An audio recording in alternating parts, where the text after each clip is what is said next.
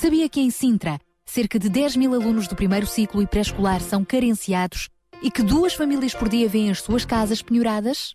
Todos os dias há alguém a precisar de ajuda e você pode ser a solução. Sintra Compaixão, o programa da RCS que abre portas à solidariedade. Sexta-feira, das 8 às 11 da manhã. Sintra Compaixão, Contamos consigo. E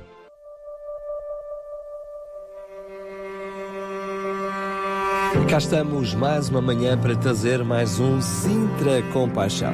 E é com um enorme prazer sempre que estamos aqui deste lado para trazer histórias, notícias, enfim, relatar-lhe aquilo que são as necessidades e também podermos colaborar, nem que seja dando a voz àqueles que também podem ser uma ajuda. E por isso, este programa conta com a sua participação, com a sua colaboração.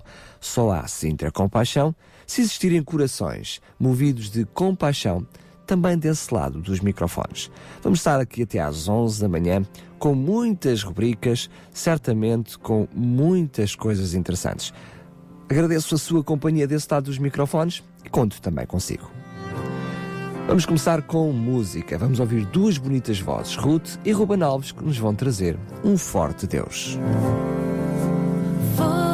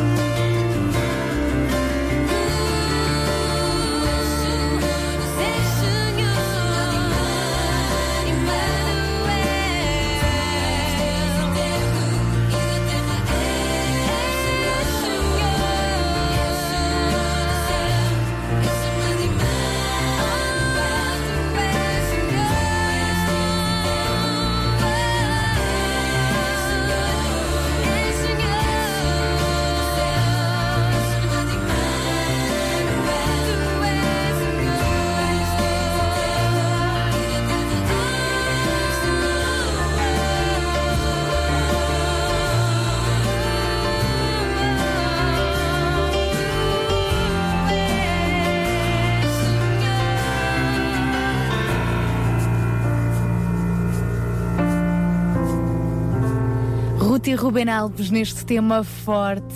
Deus, são 8 horas e quase 5 minutos. Agora é a minha vez de lhe dizer bom dia. Este é o nosso Sintra Compaixão e hoje temos muito que conversar, Daniel. Ah, pois temos. Temos mais um Sintra Compaixão, temos muito que conversar. É verdade, olha, posso-te dizer, por exemplo, que hoje vamos dar um giro. Vamos dar um giro? O que é que isso quer dizer? Vamos passear? Eh, não. Então vamos Também dar. não quer dizer que tu és giro. Opa, então o que é que isso quer dizer? Ah, isso é o que nós vamos descobrir ao longo da nossa emissão de hoje. O que eu posso adiantar desde já é que hoje é o dia do giro. Ah, muito E bem. tem a ver com girar. Muito bem. Girar, girar, girar e não ficar tonto. Mas tem a ver muito mais do que isso. Tem a ver com girar, girar e trabalhar. Ou seja, eu vou levantar um bocadinho o véu para não confundir muito, muito isto. Todos eh, os anos, uma dezena de empresas decidem eh, proporcionar o dia do giro aos seus trabalhadores. Ou seja, neste dia, em vez de eles irem trabalhar normalmente eh, para o banco, para as lojas, para as escolas, conforme ah, ah, as suas profissões, vão ahm, ocupar aquele dia de trabalho, mas a girar, a ajudar várias associações de solidariedade e proporcionando assim uma experiência diferente. Calha habitualmente, ou tem calhado habitualmente na segunda sexta-feira do mês de outubro portanto, hoje é o dia do giro. É, então é mesmo em cheio. Mesmo assim, já viste o que é? Brilhante ideia. Mano, fantástica. Os patrões dizem assim: olha, eu pago-te o salário, mas hoje não vais trabalhar. Não, é mais importante do que isso, porque também não é para as pessoas ficarem em casa Pois em não. descanso. É, É. muito mais importante que isso. É para se envolverem no trabalho de diferentes IPSS, ou diferentes eh, associações, ou seja, para servir o próximo. Acho que é uma ideia brilhante. Então nós vamos conversar mais sobre esta iniciativa do Giro ao longo do, do nosso fórum de hoje, o fórum que está agendado para a última hora. Continuamos também com a campanha do agasalho e há mais novidades que já vamos partilhar consigo.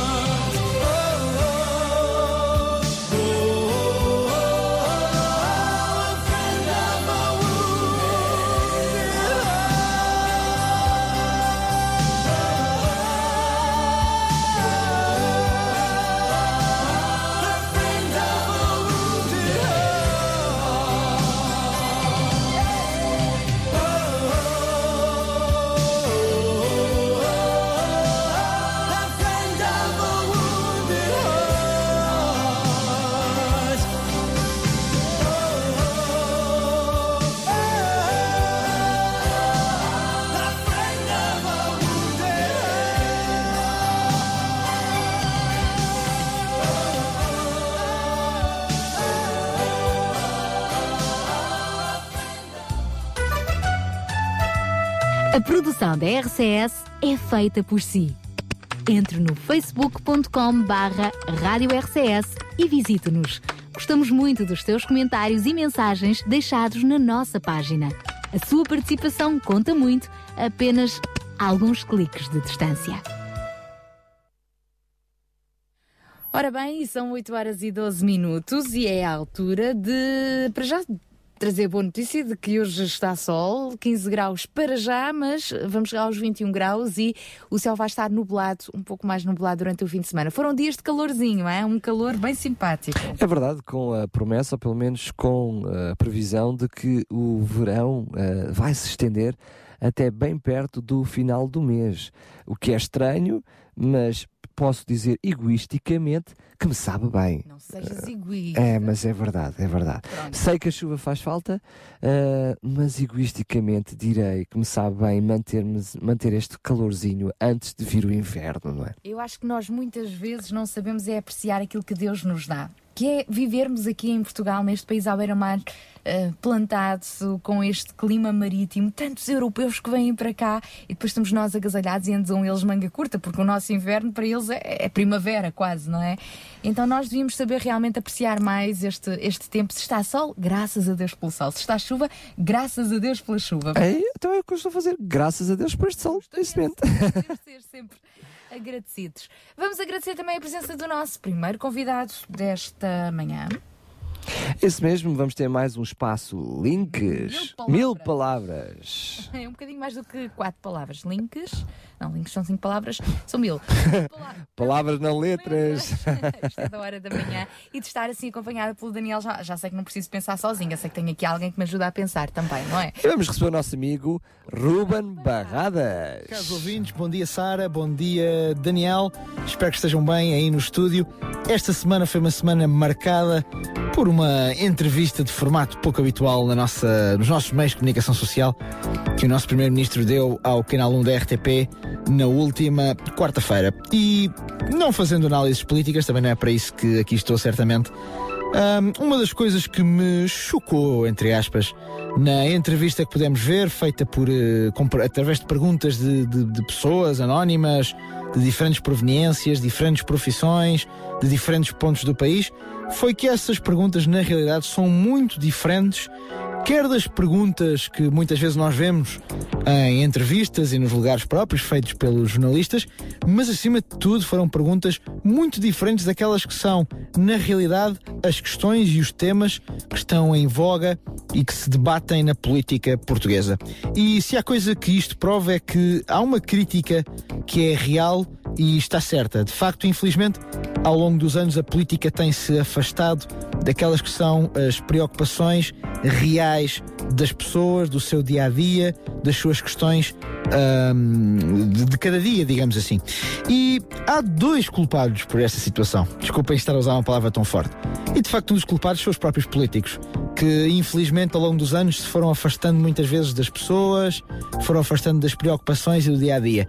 Mas atenção, nós, enquanto seres humanos, cidadãos que somos, também somos culpados, porque à medida que nos afastamos dos centros de decisão, à medida que deixamos de emitir a nossa opinião, à medida que deixamos de intervir socialmente, nós estamos a dar carta branca para que aqueles que são eleitos possam fazer aquilo que bem entenderem. E a minha, o meu desafio é muito simples, ah, que cada um de nós se envolva ativamente na comunidade onde está inserido. Pode não ser politicamente, nem toda a ação política é direta, mas muitas vezes, por exemplo, quando nós uh, temos uma ação social, nós na verdade estamos a fazer um, uma afirmação política daquelas que devem ser as preocupações daqueles que nos rodeiam. E por isso, é, como eu dizia, o meu desafio é que nós sejamos mais ativos no nosso dia a dia, não apenas fazendo ouvir a nossa opinião, mas envolvendo-nos com a sociedade, uh, trabalhando com instituições, oferecendo o nosso tempo, o nosso esforço, trabalhando com aquelas coisas que muitas vezes nos fazem, nos consomem por dentro. E às vezes nos perguntamos porque é que ninguém faz nada. Pois bem, se calhar a resposta é que nós somos mesmo as pessoas indicadas para fazer alguma coisa. Por isso, sejamos responsáveis a esse nível.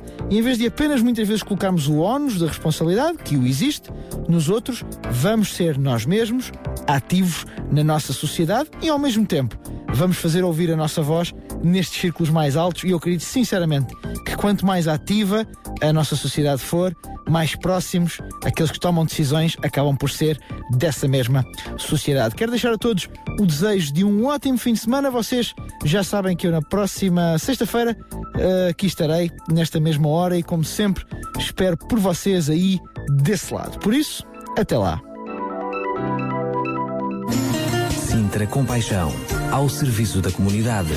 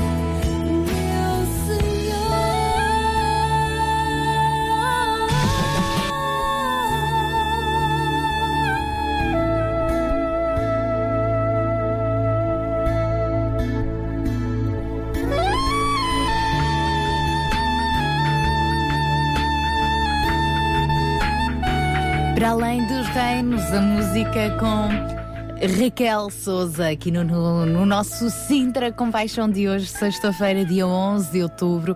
Esta música que nos fala desta ideia genial, esta ideia compaixão de Deus para com cada um de nós. Deus que decidiu fazer-se homem e desceu do céu e para além de todos os reinos, para além de tudo o que existe, para além de tudo e mais alguma coisa, é o amor de Deus, tão grande e tão profundo por cada um de nós. O seu amor, a sua compaixão, a sua misericórdia, a graça que Ele nos dá. É essa graça que nos inspira a sermos como Ele, a praticarmos também a misericórdia. Porquê? Porque Deus nos manda, porque Deus coloca isso no nosso coração e nós não fazemos apenas porque somos robôs, mas fazemos-lo com amor. E melhor é dar do que receber. Deus nunca fica em falta connosco. E este é também o espírito do Sintra Compaixão. Deus também nos dá criatividade para termos ideias, boas ideias com paixão. E às vezes tudo nasce por aí, por uma chuva de ideias aparentemente espatafúrdias, quando às vezes pensamos que são ideias megalómanas boas, muito boas. Mas como é que lá vamos chegar? Como é que nós vamos conseguir? Como? E com oração, com as pessoas certas e partilhando essas ideias também, ah, é mais fácil. É mais fácil elas serem melhoradas e concretizadas para bem de todos. Este é também o tema que durante este mês estamos aqui a abordar no Sintra Compaixão de hoje. Tem uma ideia com paixão? Preserveres até vê-la realizada. A semana passada tivemos algumas boas ideias com paixão que os ouvintes partilharam connosco, nós agradecemos e esta semana continuamos abertos a isso. Por exemplo, houve hum, uma mãe que, que partilhou connosco que hum, tinha tem, tem um hum, portanto que gostaria de ter um grupo uh, de, de partilha com outras mães, outras jovens mães para poderem uh, ajudarem-se e aconselharem-se umas às outras.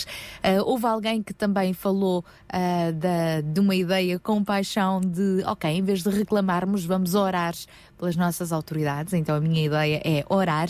Houve outra pessoa que teve também uma ideia genial, que é uh, por que não distribuir sorrisos? Distribuir sorrisos. Há a campanha dos abraços grátis, aqui neste caso é dos sorrisos grátis e que fazem tanta diferença nas pessoas que estão à nossa volta, não é? Melhor ao dia. Uma pessoa mal disposta parece que de repente passa a ficar mais bem disposta. E hoje queremos receber mais ideias com paixão. Partilhe-as connosco, pode fazê-las ligando para o 219 10 63 10, pode fazê-lo enviando para um SM, enviando-nos um SMS para o 960 37 20 25 e pode fazê-lo também através do nosso facebook.com barra rádio RCS. Venha daí, partilhe as suas ideias, mas o mais importante ainda é preservar até que elas se realizem. Sintra Compaixão. Uma voz amiga.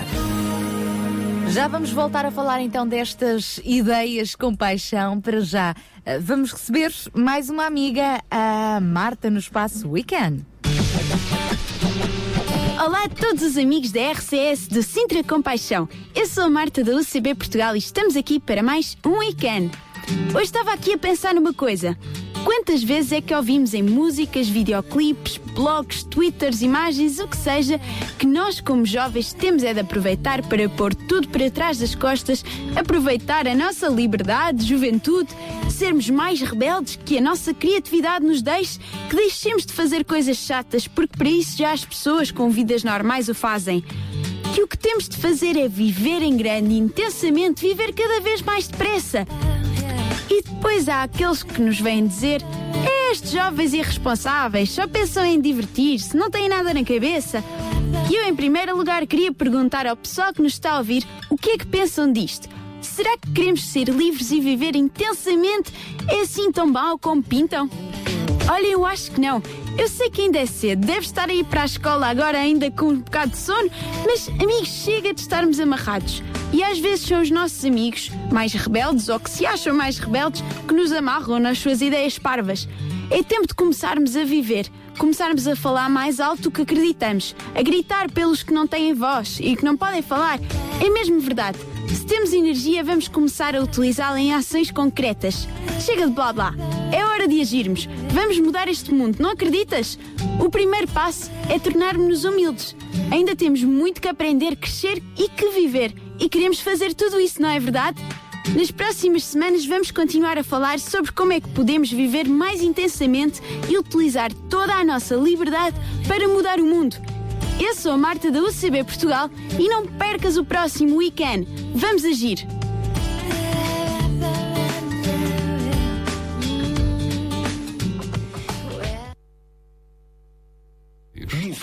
Noventa e um ponto dois RCS. Em sintonia com a vida.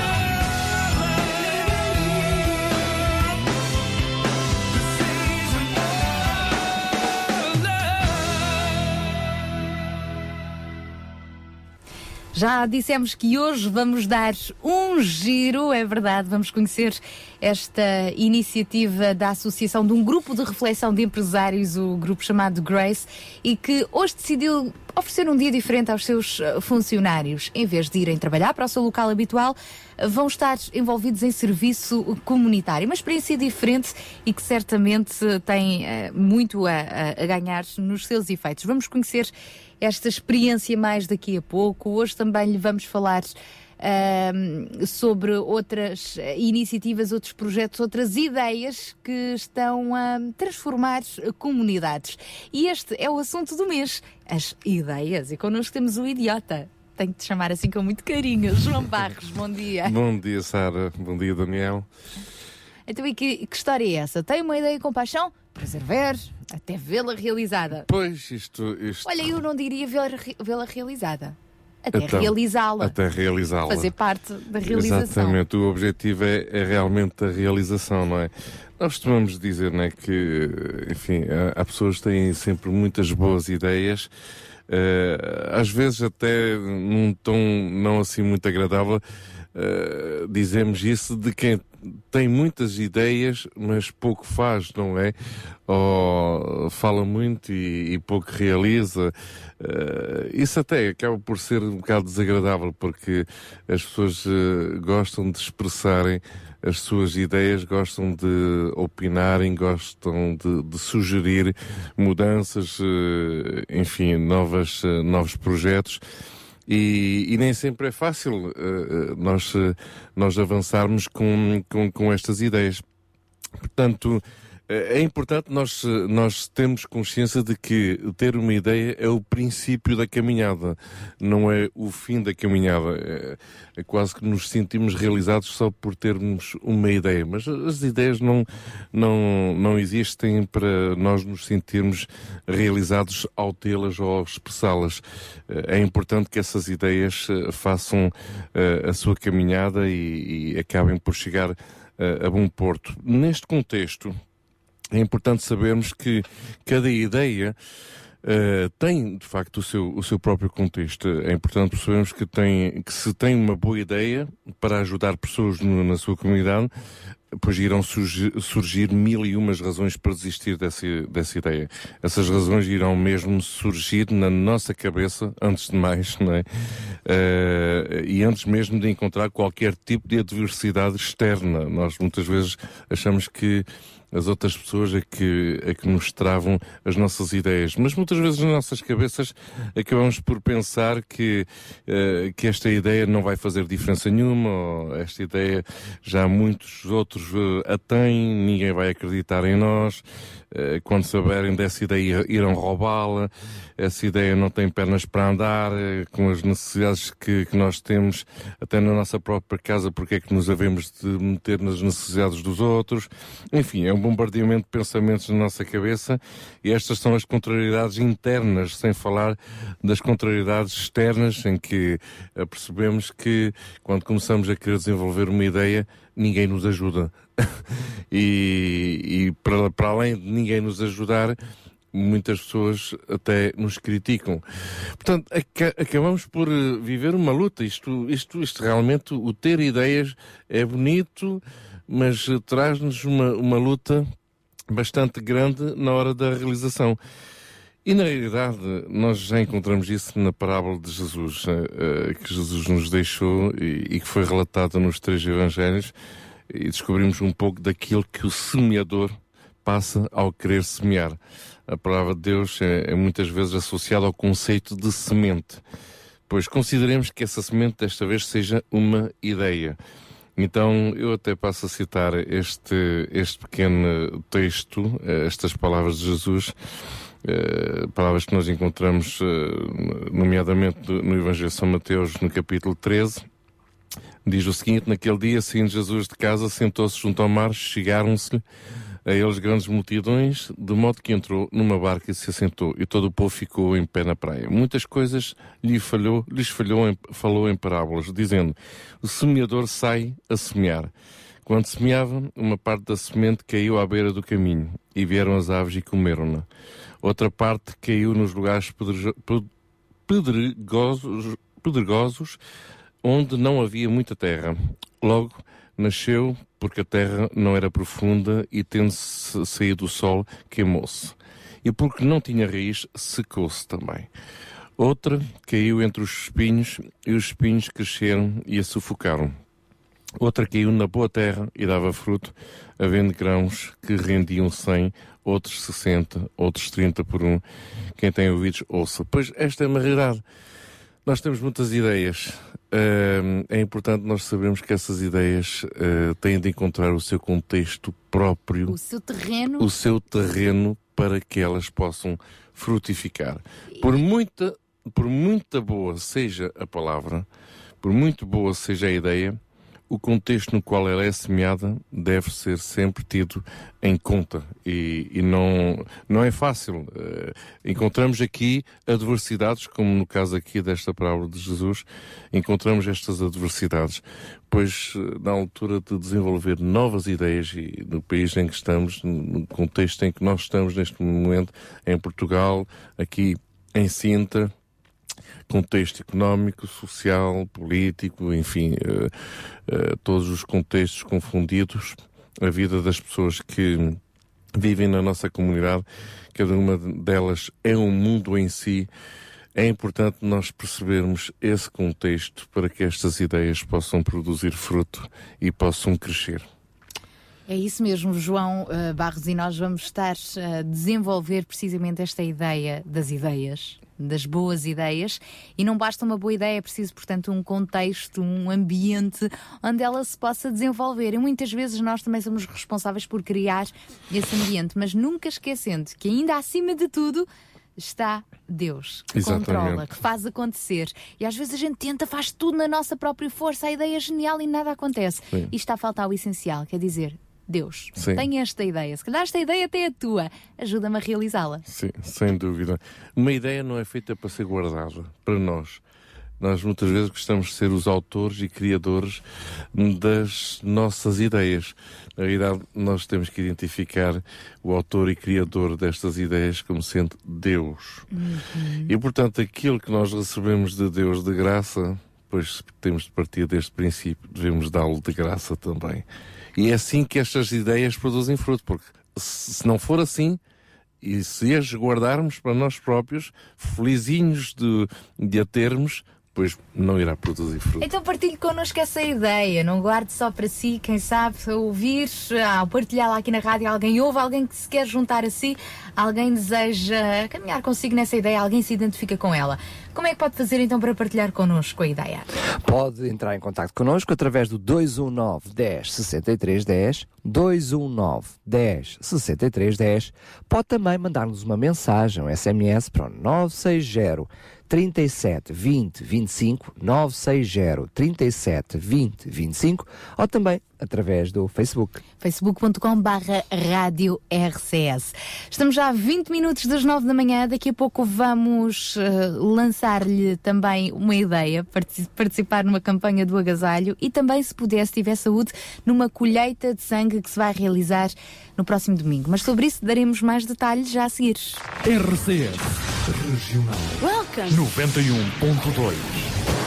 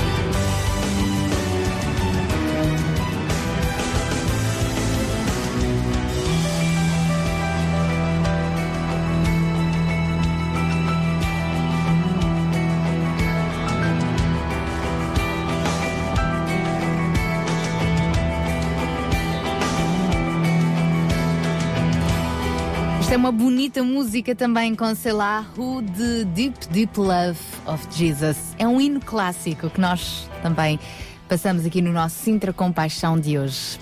Entretanto, pedimos aos nossos ouvintes para eles se manifestarem eles já se estão manifestados. É isso mesmo, é mensagens de Facebook, é mensagens de telemóvel. É, eles mani manifestem-se, manifestem. Pedimos ideias, seja o que for, partilhe connosco. E eis que temos uma ouvinte, a Noémia. Olá, bom dia, Noémia. Ela escreve o seguinte: Olá, bom dia a todos. Mateus 6,33 em primeiro lugar e, acima de tudo, até de boas ideias. Beijinhos.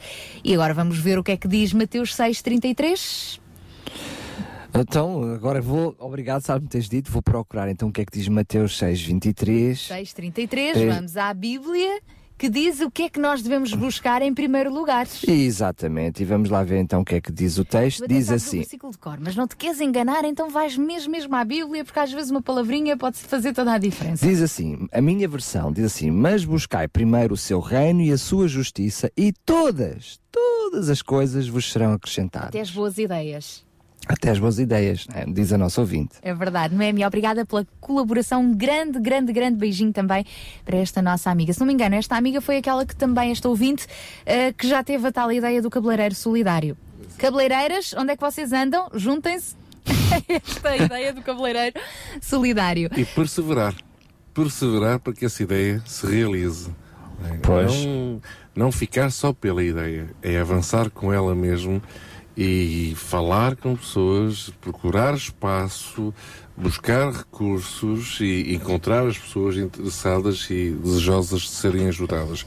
Porque senão vai ficar só pela ideia. É verdade, o papel da rádio aqui é apenas ser um veículo da mensagem e depois o resto é cada um que deverá fazer acontecer, claro, buscando em primeiro lugar o reino de Deus e a sua justiça, a sua vontade, acima de todas as coisas.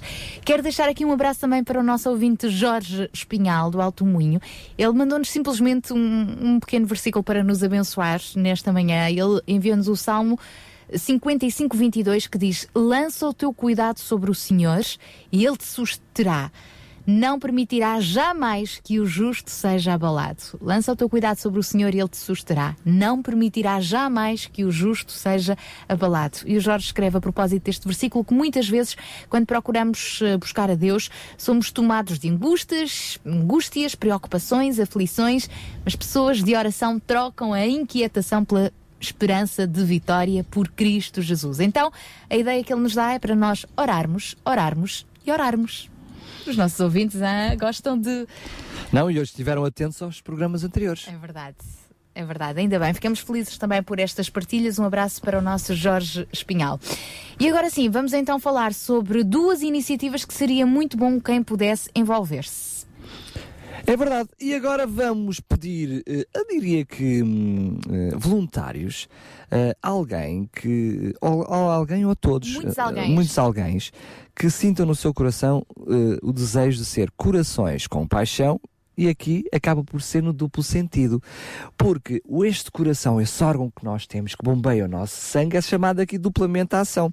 Porque vamos falar de uma iniciativa eh, que nós, eh, aliás, sempre que conhecemos estas iniciativas, nós temos o privilégio de as divulgar aqui, que é uma dádiva de sangue que vai acontecer precisamente este fim de semana. Uh, esta colheita de sangue que se realiza este domingo, portanto, entre as 13 e as, as- aliás, entre as 9 da manhã e as 13 da tarde, dia 1, portanto, 13, 13, porque é dia 13, uh, no Sabugo, mais concretamente no Grupo Desportivo Sabuguense, ou seja, União Desportiva e Recreativa do Sabuguense. E, portanto, esta colheita de sangue está aberta a todos aqueles que quiserem livremente participar e até os que não quiserem participar, mas que vão. Vão apoiar os Ah, Vão outros. apoiar os outros. Levam lá uma sandezinha de queijo. Uma sandocha, comer. uma sandocha. Enfim, é mais uma iniciativa que nós. Para o próximo eh, domingo, para então. o próximo domingo, dia 13, entre as 9 e a 1 da tarde. Não é importante, não é necessário ir em jejum. Às vezes é uma falsa ideia, as pessoas pensam que têm de, de ir em jejum dar sangue. Não, não têm. E também se têm dúvidas se estão suficientemente saudáveis ou não para dar sangue, no próprio momento há uma equipa que faz esse rastreio. É verdade. Também não precisa de comer uma feijoada para depois a seguir dar sangue, Deixa às 9 da manhã. para. É isso mesmo. Ora, participe então nesta recolha de sangue. Agora, mesmo que não possa dar sangue, se calhar pode dar um agasalho. E esta é outra recolha, mas de agasalhos. Esta iniciativa promovida pela empresa Electrolux já divulgámos aqui na semana passada e hoje voltamos a lembrar que continua de pé hum, esta campanha de recolha de agasalhos para distribuição a pessoas sem abrigo. Portanto, mantas, casacos, blusões, camisolas, luvas, cascóis, meias são muito bem-vindos. Pode eh, entregar o seu donativo diretamente na Electrolux, esta empresa em Passos Arcos, ou então, mais simplesmente aqui nas nossas instalações. A RCS fica na Portela de Sintra, junto ao campo do futebol União Sintrense, de segunda à quinta-feira, das 10 da manhã às 6 da tarde. Se optar por vir às sextas-feiras, hoje, por exemplo, poderá vir até às 2 da tarde. Participe então nesta campanha de de, recolha de agasalhos. Agora ainda está calor, as pessoas que, que moram na rua ainda não sentem propriamente falta destes agasalhos, por isso mesmo é a altura ideal para fazer esta recolha, para que quando vier o frio eles possam ter algo quentinho para se agasalharem, para poderem eh, sentirem-se mais confortáveis. Então, vamos a isso? Vamos ajudar numa destas campanhas? Vamos ajudar as duas. Se puder nas duas, é isso mesmo. E se quiser entrar em contato connosco, também o pode fazer para responder a uma destas situações, quem sabe para acrescentar algo. Os nossos telefones, nós lembramos? 219 10 63 10, 219 10 63 10 e ainda o por mensagem 960 37 20 25. Sintra Compaixão, ao serviço da comunidade.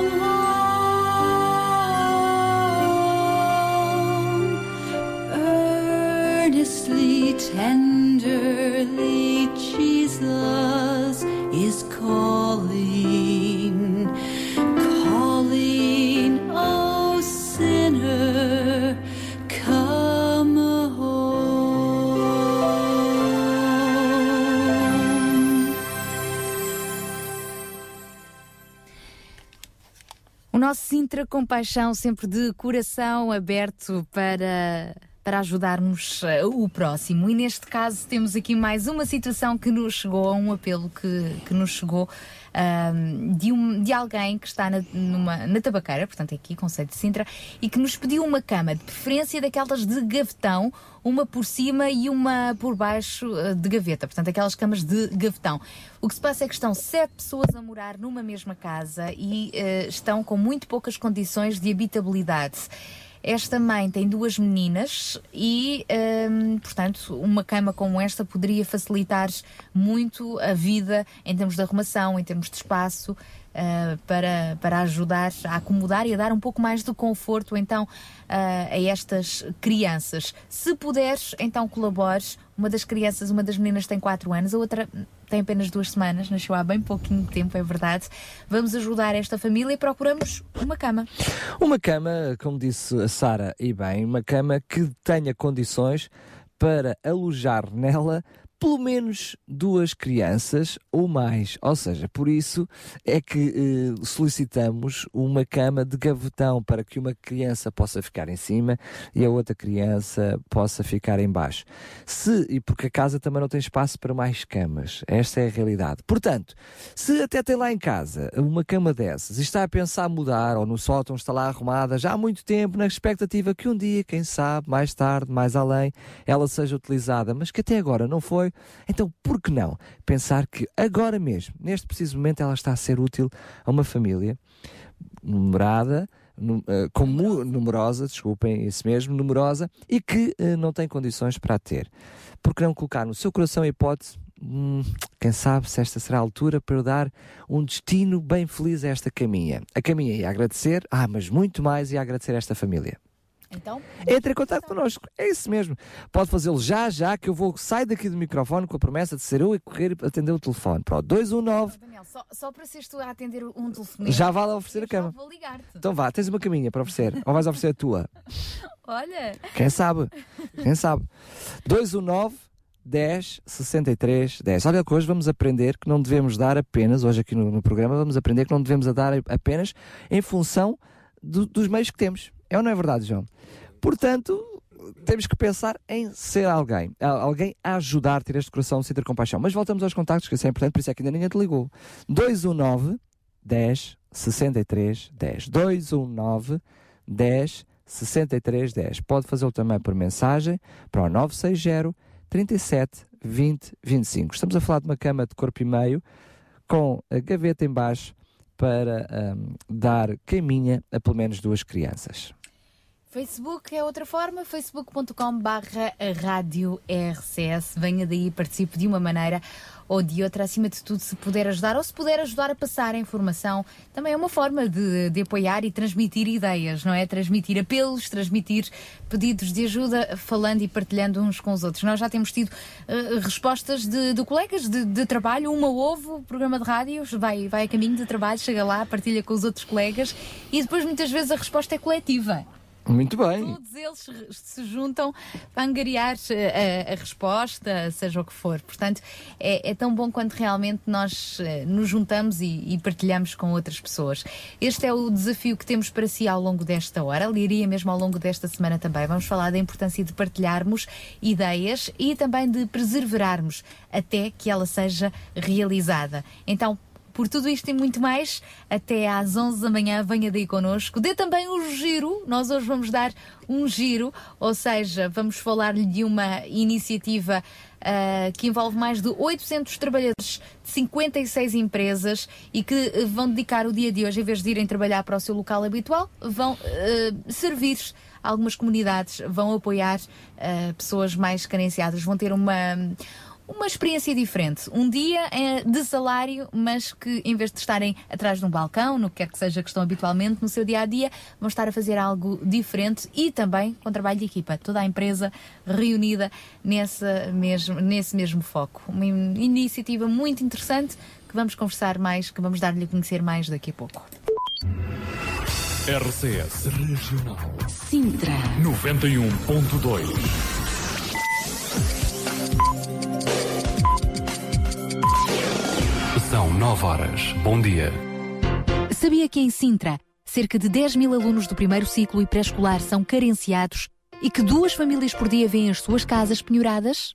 Todos os dias há alguém a precisar de ajuda e você pode ser a solução. Sintra Compaixão, o programa da RCS que abre portas à solidariedade. Sexta-feira, das 8 às 11 da manhã. Sintra Compaixão, Contamos consigo. Se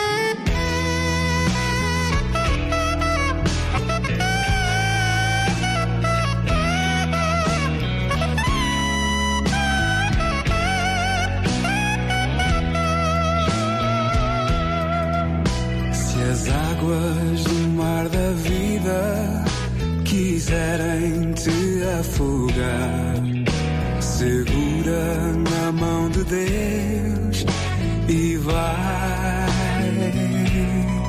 Se as tristezas desta vida quiserem te sufocar, segura na mão de Deus e vai. Segura na mão de Deus, segura na mão de Deus, pois ela, ela te sustentará. Não temas, segue adiante e não olhes para trás. Segura na mão de Deus e vai. Se a jornada é pesada e te cansas na caminhada, segura na mão de Deus e vai. Orando, jejuando,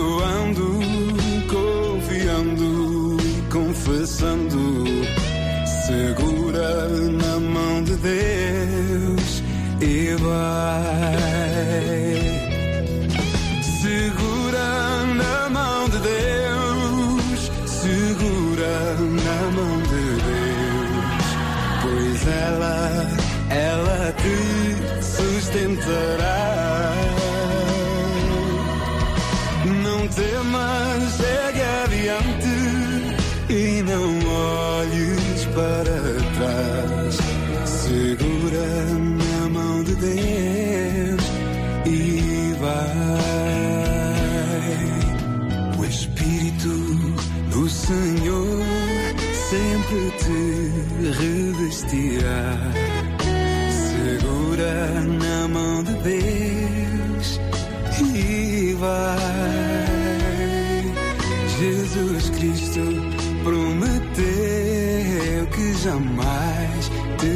Te deixará.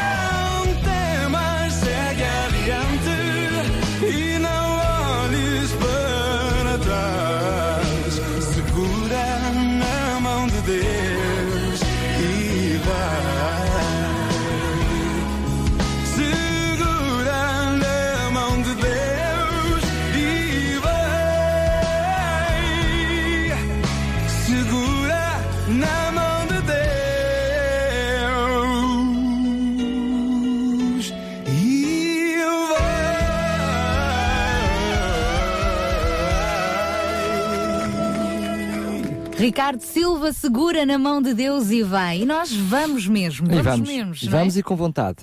Com vontade de ter ideias. Exatamente. Brilhantes. E de receber ideias. Vamos a isso.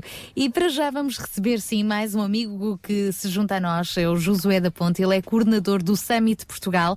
Já a semana passada tivemos a oportunidade de lhe dar a conhecer um pouco ah, do Summit, este movimento de liderança a nível mundial e que ah, no próximo mês de novembro vai estar também aqui em Portugal, nomeadamente em ah, Agualva. Mas mais importante ainda é percebermos que ideias inovadoras é que podem estar por detrás precisamente destes líderes criativos que todos nós precisamos. Ideias que sejam capazes de transformar comunidades. Por isso, desde já, damos as boas-vindas ao Josué da Ponte. Bom dia, obrigada por estar connosco em direto. Bom dia. Muito obrigado pela oportunidade também. Nós é que agradecemos, José. É verdade, Josué. Então, que histórias e que ideias eh, é que podem surgir para nos inspirarem eh, a transformar comunidades? Eh, Eu, o ano passado, tive a oportunidade de, de ir mesmo a Chicago, onde ocorre o evento central, e, e uma das histórias eh, que eu ouvi, que presenciei e que mais me impactou em termos de mover comunidades e transformar comunidades foi a história de um jovem, o seu nome é Craig. O Craig, quando tinha 12 anos, ele eh, estava à procura no jornal de notícias, ou melhor, não de notícias, estava à procura precisamente da banda desenhada, no jornal do pai. Ele tinha 12 anos e quando abre o jornal, ele fica impressionado com a história de um jovem paquistanês de 12 anos que depois de ter fugido de uma fábrica de lanifícios onde era obrigado a trabalhar como criança desde bem cedo, ele se tornou uma voz de alerta e de, contra o trabalho infantil. Pois bem, esse jovem foi perseguido de tal maneira que ele foi morto e a notícia vinha em que tinha sido assassinado o jovem que trazia a voz ah, e que ele próprio tinha sido um escravo de trabalho como criança. Craig, ao ver aquilo, o seu coração teve um impacto tão grande que ele disse, eu tenho que fazer alguma coisa. Então este adolescente, pré-adolescente de 12 anos, ele chega à sua escola, junta-se com 11 amigos da sua classe e na sua sala, na sala da sua casa, inicia-se um movimento chamado Free Children. Isto foi em 1995. Então eles estudaram a possibilidade de como poderiam ajudar as crianças que trabalham ah, obrigadas desde bem cedo, como poderiam combater o trabalho infantil, libertando essas mesmas crianças. E depois de muitas tentativas, Craig foi chamado para discursar na sua escola. O seu discurso foi de tal maneira inflamado, apesar dos seus 12 anos, que alguém também na comunidade o chamou para falar no grande evento. O seu discurso foi de tal maneira inflamado e, e inspirador que Craig foi chamado para o próprio ah, Parlamento, neste caso no Canadá, que ele era oriundo do Canadá, para fazer um discurso onde também, com tanta força, ele fala sobre como não podia ser e como nós não podemos ignorar o sofrimento alheio do nosso próximo, ainda que esse nosso próximo esteja no outro lado do mundo. E ah, eles fundaram uma associação, essa associação chamada Com a Ajuda dos Pais, o seu irmão mais velho tinha terminado o curso de Direito, ele próprio estava também a estagiar ah, junto de uma instituição do governo, e os dois irmãos fundam esta organização Free the Children. Mas o mais interessante é que Craig e os seus amigos pensaram como podemos nós então impactar a nossa sociedade, e não apenas no Paquistão, nos países onde isto acontece, mas na nossa vizinhança, no nosso bairro, na cidade onde nós vivemos. Então eles criaram um dia chamado o We Day. Uh, neste momento o movimento We Day tem mais de 3 milhões e 250 mil likes no Facebook, podem procurar por We Day. O We Day é um dia onde uh, se reúne num estádio, eu estava a ver aqui os locais onde eles vão ter o próximo Day, que já chegou também à Europa e está-se a espalhar pelo mundo inteiro, começou no Canadá, mas este movimento de adolescentes e de jovens nas escolas tem-se estendido um, um pouco por toda a Norte América e agora chega também aos países de língua inglesa, à, à Europa, mas pretende-se que seja espalhado a nível global. Então, essas crianças são reunidas num grande estádio, onde voluntariamente vários músicos e palestrantes conhecidos, inclusive alguns uh, políticos, como uh, nomeadamente alguém que recebeu o Prémio Nobel da Paz, próprio nomes conhecidos em termos da filosofia mundial, mas acima de tudo com muita música, histórias de adolescentes e crianças que fizeram alguma coisa. Ora, o que eu achei interessante é que o I-Day, eh, que seria o dia nós, ou nós dia, em português é um pouco difícil, é mais fácil se calhar dizê-lo em inglês. A ideia é deixar de ser me para ser we, deixar de ser eu para sermos nós e percebermos que podemos marcar a diferença em muitas vidas. Então o IDEI uh, junta esses milhares, 16 mil, 18 mil, 20 mil uh, crianças, adolescentes uh, num estádio onde eles não têm de pagar, não têm de pagar a entrada, mas têm que a comprar. Não comprá-la com dinheiro, mas comprá-la com voluntariado. Então cada escola, cada grupo recebe um grupo, um conjunto de ingressos para esse espetáculo montado com a maior qualidade, onde as crianças e os adolescentes têm de fazer algum trabalho de voluntariado em associações ou até criar o seu próprio grupo de, de voluntários e de voluntariado na escola, debaixo da supervisão de, de professores e de, de líderes, onde eles podem então fazer esse trabalho, quer nas ruas, quer junto de associações, lar de terceira idade, orfanados, ou até mesmo a limpar a rua, a limpar a escola, a pintar um edifício de uma associação que não tem dinheiro para reformá-lo. E isso criou-se um grande movimento no Canadá, agora está nos Estados Unidos e desde o ano passado também é, no Reino Unido, que faz com que as crianças tenham uma, uma experiência de voluntariado, uma experiência de ajudar o próximo. E é interessante que esta associação se tornou tão grande que neste momento, para além dos eventos e deste We Day, deste dia, o dia nós, para além deste dia, eles têm inclusive programas onde os pais podem financiar os filhos para eles irem fazer voluntariado. E é, sim, é verdade, estamos a falar de adolescentes, não estamos a falar de adultos, mas esses adolescentes irem fazer uh, voluntariado na Índia, em África, claro, com monitores, tudo muito bem preparado, onde essa experiência, eles chamam experiências transformadoras de vida. Então, o Free the Children é esta associação. E ele tem várias ideias. A última das ideias que eles estão agora a preparar e lançam no seu site, Free the Children, é que, sabem que na Norte América, nos países de língua inglesa, existe uma grande tradição do Halloween. Um, graças a Deus nós não temos assim tão grande tradição, mas essa tradição lá faz com que as crianças e as escolas vão uh, disfarçados, pedir doces às portas de, de, dos vizinhos e etc.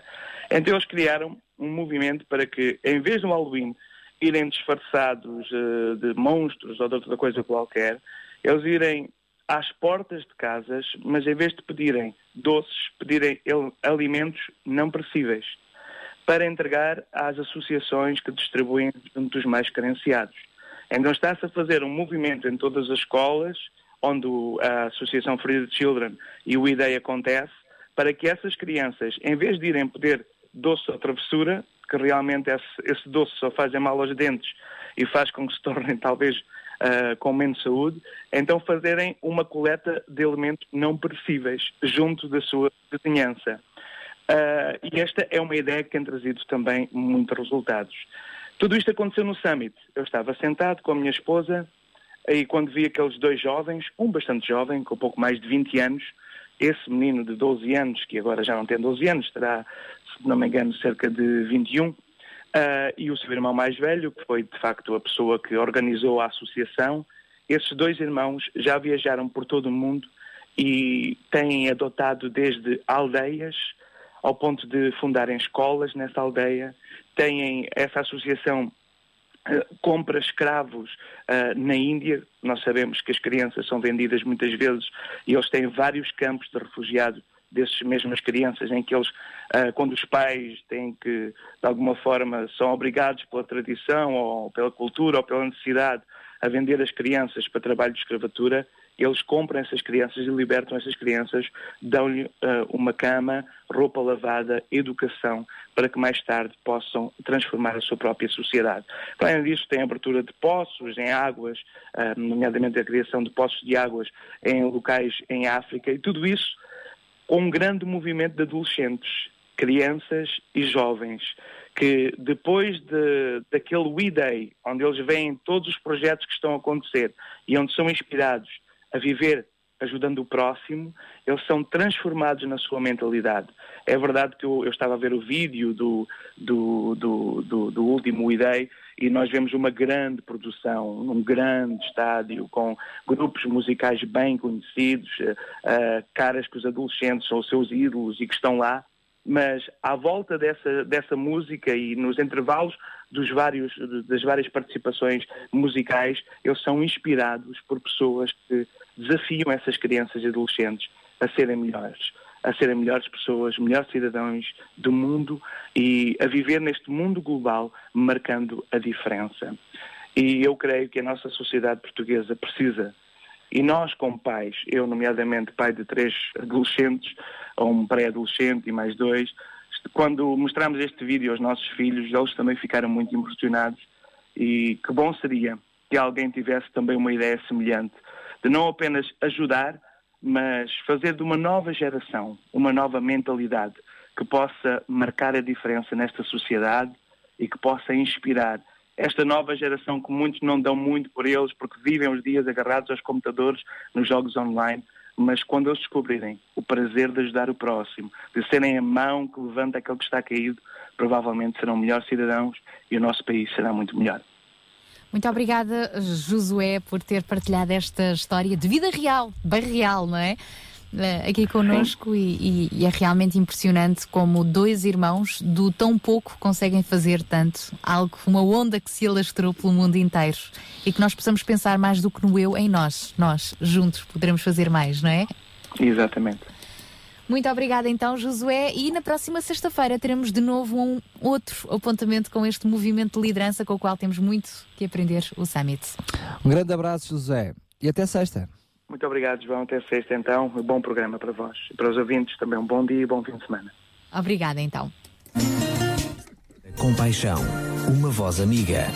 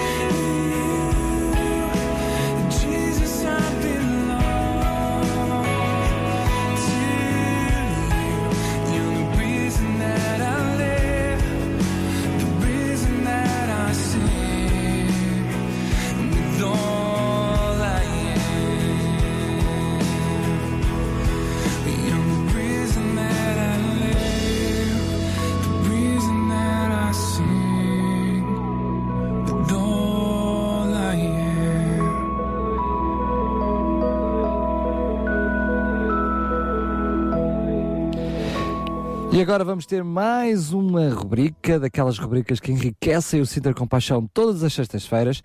E vamos abrir os braços para o, para o grande amigo Carlos Pinto Leite, que nos vai trazer mais um espaço Links.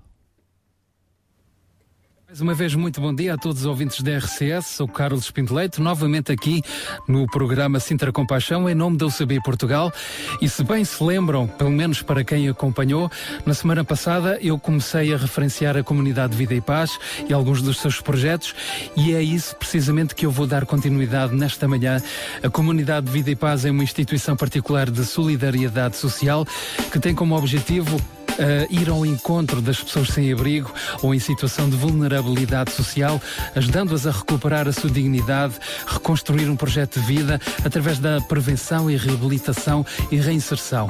E para isso, a comunidade Vida e Paz tem vindo a desenvolver alguns projetos este, por exemplo, as comunidades terapêuticas, em que são desenvolvidos programas de recuperação destinados a pessoas sem abrigo, toxicodependentes e também alcoólicos. Estes programas de recuperação são realizados num dos três centros que a comunidade de Vida e Paz tem distribuídos pelo país. Estes programas têm a duração de 13 meses em regime de internato. A reinserção dos utentes destes programas depois é consolidada através da frequência de cursos de formação. Uh, para isto existe também uma empresa de reinserção social denominada Covipaz e também uma outra estrutura, a Univa, que apoia os utentes desta comunidade na procura ativa de emprego. Outro projeto é o apoio a famílias carenciadas. Duas equipas de voluntários acompanham semanalmente um grupo de famílias em situação de carência extrema, ajudando-as a reestruturarem-se e garantindo-lhes o apoio a nível de alimentação, vestuário, saúde e também alojamento. Mais outro projeto, o projeto de escolas, obviamente dirigido para as escolas que o solicitem, em que há a oportunidade de desenvolver nestes estabelecimentos de ensino sessões de esclarecimento sobre todo o trabalho desenvolvido pela comunidade de Vida e Paz e também oportunidades de participação ativa no voluntariado a favor das pessoas sem abrigo por parte dos alunos das escolas. Por altura das festividades do Natal, e já nos estamos a aproximar desse tempo, e durante três dias é assegurado com a colaboração de empresas e instituições e cerca de mil voluntários o acesso a inúmeros serviços, como por exemplo espetáculos, vestuário, calçado, balneários, cabeleireiro, loja de cidadão, saúde, medicina dentária, apoio jurídico, refeições, etc, etc. E este jantar de Natal é confeccionado e servido por militares voluntários do Exército Português. Se este trabalho está a cativar a sua atenção e o seu coração, então saiba como pode ajudar. Pode ajudar doando 0,5% do seu IRS a favor desta instituição, pode tornar-se amigo da comunidade através de uma contribuição mensal fixa, pode doar géneros alimentares e produtos de higiene ou outro donativo financeiro e também através do voluntariado. Pode oferecer-se como voluntário para as equipas de rua e aqui de 15 em 15 dias, o voluntário faz a volta da noite com o objetivo de escutar e motivar as pessoas sem abrigo a mudar de vida.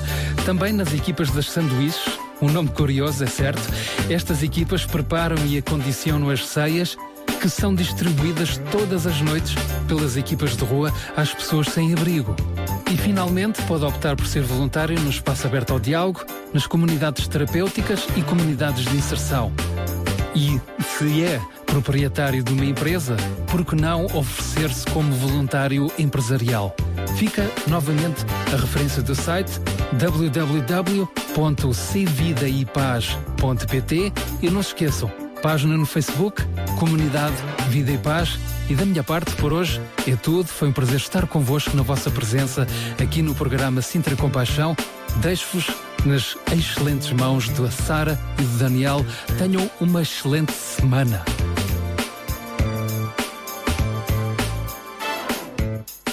Sabia que em Sintra, cerca de 10 mil alunos do primeiro ciclo e pré-escolar são carenciados e que duas famílias por dia vêm as suas casas penhoradas? Todos os dias há alguém a precisar de ajuda e você pode ser a solução. Sintra Compaixão, o programa da RCS que abre portas à solidariedade. Sexta-feira, das 8 às 11 da manhã. Sintra Compaixão, Contamos consigo. minha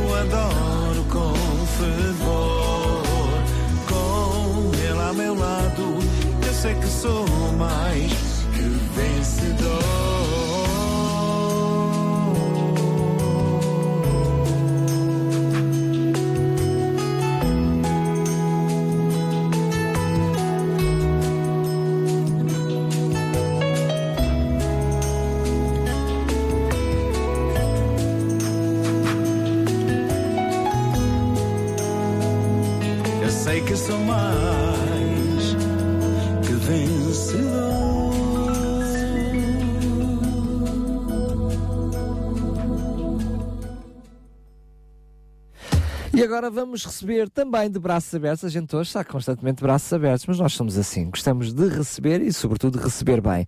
E vamos receber mais duas grandes amigas que nos vão trazer o Mulheres de Esperança. Sara Catarino e Sónia Simões. já estão prontíssimas. Vamos a isso. Hoje vão-nos falar sobre a gravidez. O que é grávido? O que é grávido? O que é grávido? Grávido é grávido. É, é um lindo momento da vida da mulher e do pai também. Ah, obrigado, Não, Sara. é verdade. Vamos lá então ouvir estas mulheres de esperança. Mulheres de Esperança. Música, entrevistas, temas do seu dia a dia. Para mulheres que teimam em ter fé na vida.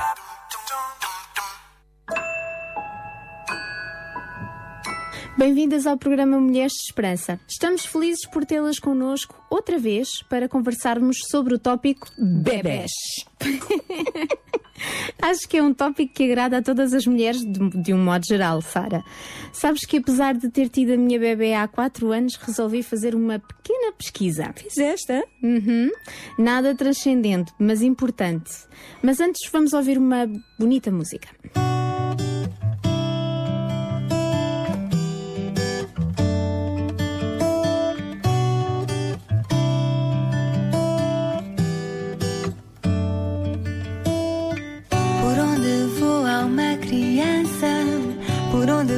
passa uma lembrança, sempre comigo a esperança de um dia poder ver milhões de faces que me enfrentam e mil sorrisos me cumprimentam. E por vezes me atormentam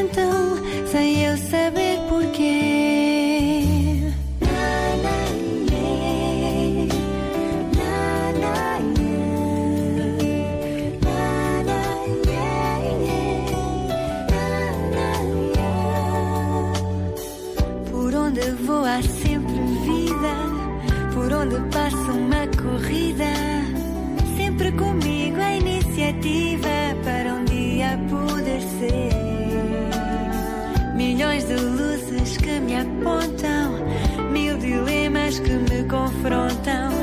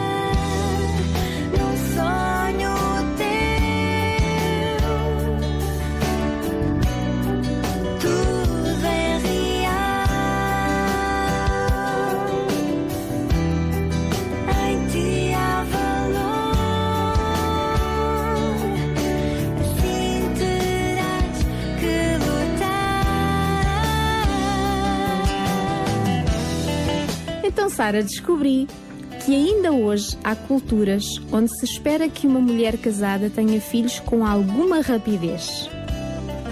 Descobri ainda que, apesar da alegria que uma mulher sente quando descobre que está grávida, ela não está preparada para os enjoos matinais e mudanças drásticas no seu corpo.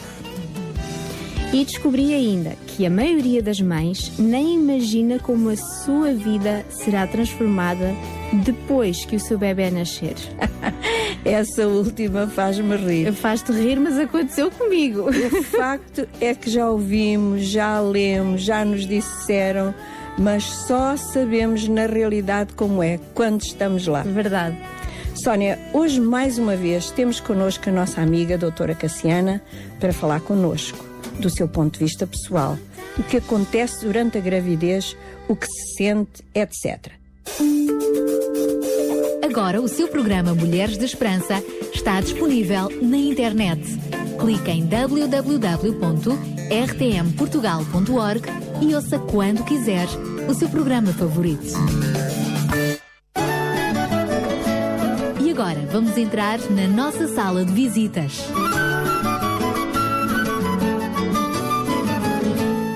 Cá estamos nós, doutora Cassiana, eh, e hoje vamos fazer-lhe mais perguntas daquelas que nós gostamos de fazer. E, e hoje vamos fazê-las especificamente sobre a gravidez. E aqui vai a primeira. Sabe exatamente o que acontece em cada um dos trimestres da gravidez? Olá, antes de mais, eu creio que sei ainda, agora só quero ter a certeza o que é que está a perguntar-me, o desenvolvimento do bebê. Sim, ainda tenho em mente o que é que está a formar-se, um, o que é que tenho que ter, o que, o que tenho que fazer para ter os meus cuidados, o que esperar das ecografias, as análises a fazer. A nossa agenda de grávida é muito preenchida e, e ainda me lembro, não deu para esquecer. E na primeira fase nós temos o nosso bebê a ficar bem agarradinho à nossa barriga e quando fazemos a primeira ecografia, às vezes, principalmente se formos seguidos num médico uh, particular, ele vai fazer muitas vezes ecografia no seu gabinete.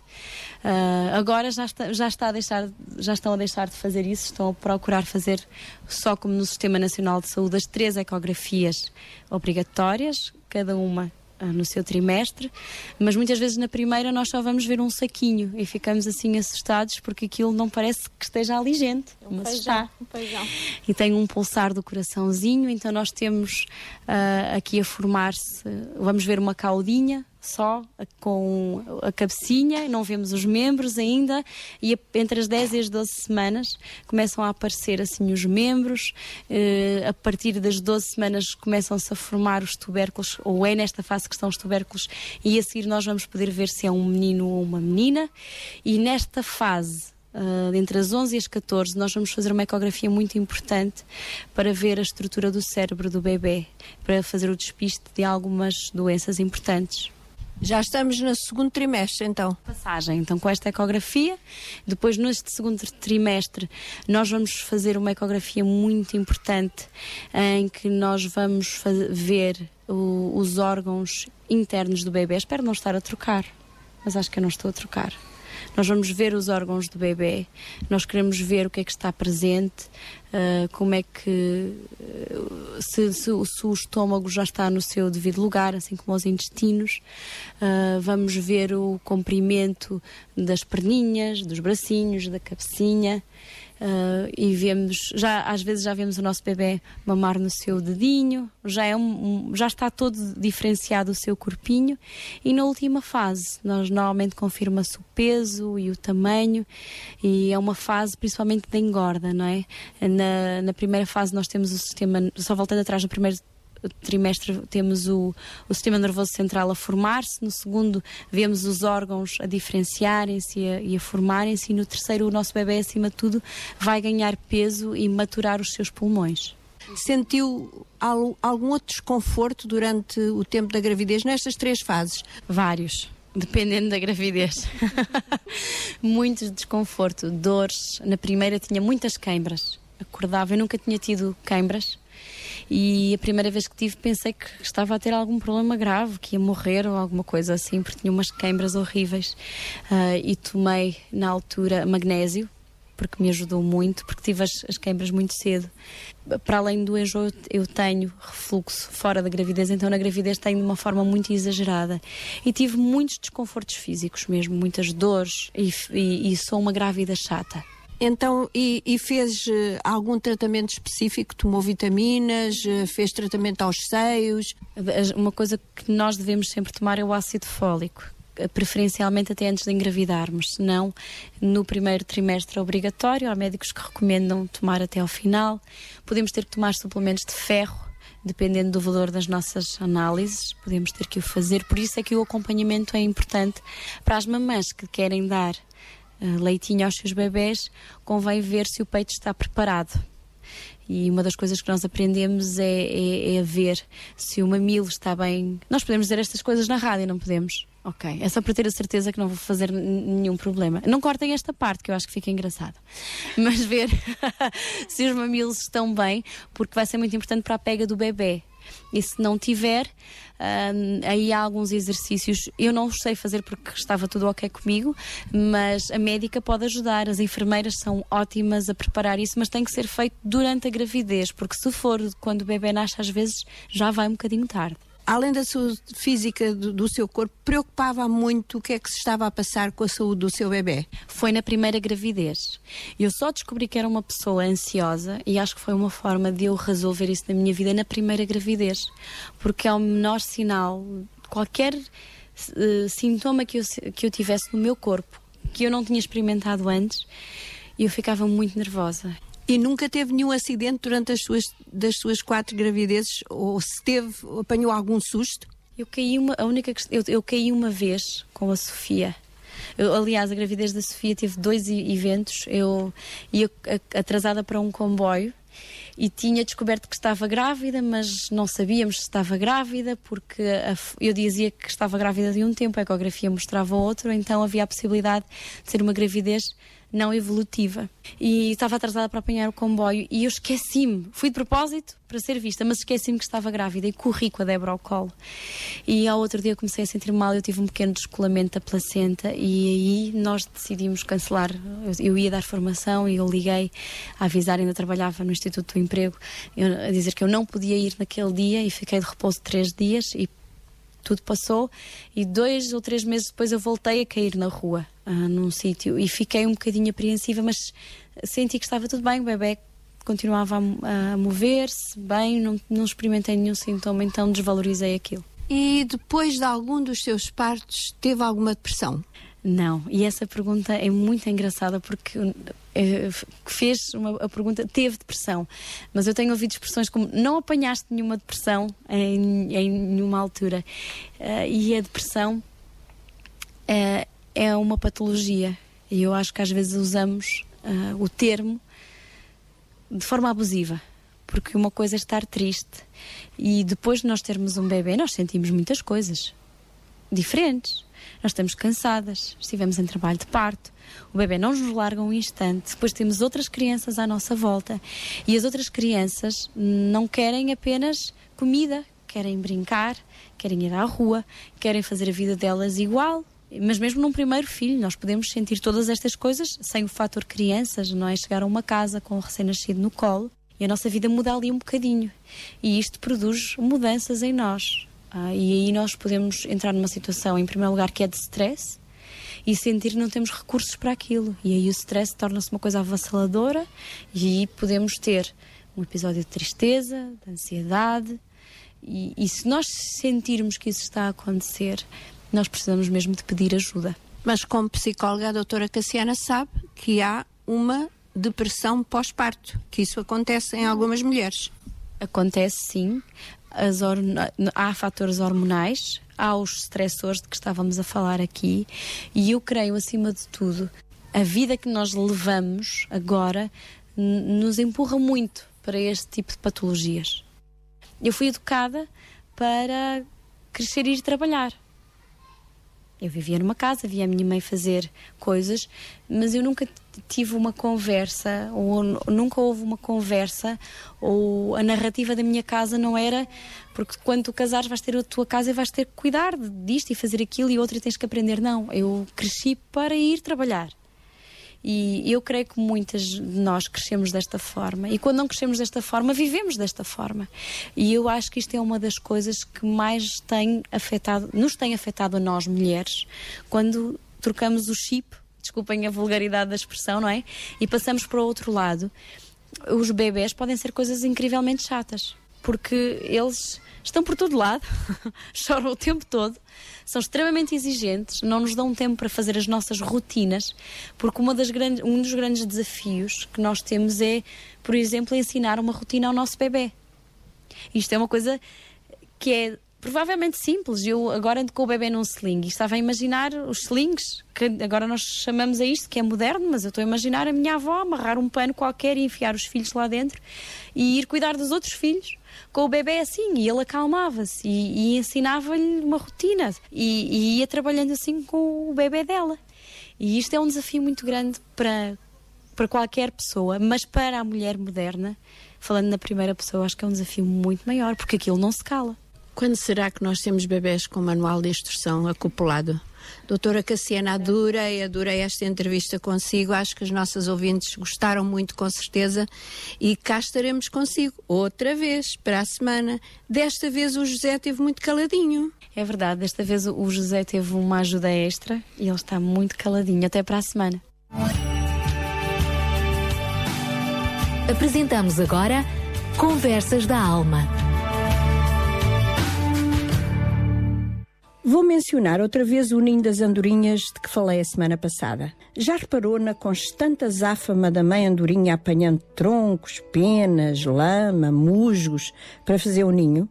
Por fora, ela coloca materiais diferentes do que põe lá dentro, pois o ambiente tem que ser fofo, macio, para que os ovos não se partam e para que quando os passarinhos nascerem se sintam confortáveis. Nós fazemos algo semelhante ao preparar o quarto, o cantinho, a cama, as roupinhas para o nosso bebê que esperamos com tanto entusiasmo. Tudo tem que ser lindo, amoroso e em perfeita ordem, umas semanas antes da sua chegada. Sabe que também nos devíamos preparar espiritualmente para a chegada do nosso filho? Será que o nosso coração está sensível, agradecido, ansioso ao mesmo tempo, pela bênção de carregarmos dentro de nós uma vida que é parte da nossa? Há sempre questões sobre se vamos ser capazes de acarretar com todas as despesas que um bebê traz. E quem sabe, se eu estou a falar para alguma mulher que não sente qualquer alegria por estar grávida porque a criança não foi planeada ou não foi fruto de um amor. Tudo isto traz ansiedade, muita expectativa. A Bíblia tem uma história sobre uma mulher que também estava grávida. O nome dela era Isabel. Tanto ela como o marido, Zacarias, eram pessoas de bem, tementes a Deus, honestas, retas e justas. Não tinham filhos. Depois de muitas tentativas, chegaram à conclusão que Isabel tinha um problema de esterilidade e não havia nada a fazer. Tinham pedido ao Senhor Deus muitas vezes que lhes desse um filho, mas os anos que iam passando quase tinham esquecido o enorme desejo de ser pais. Através de uma experiência espiritual muito marcante, Zacarias veio a saber que Deus, afinal, não os tinha esquecido e que ia dar-lhes um filho.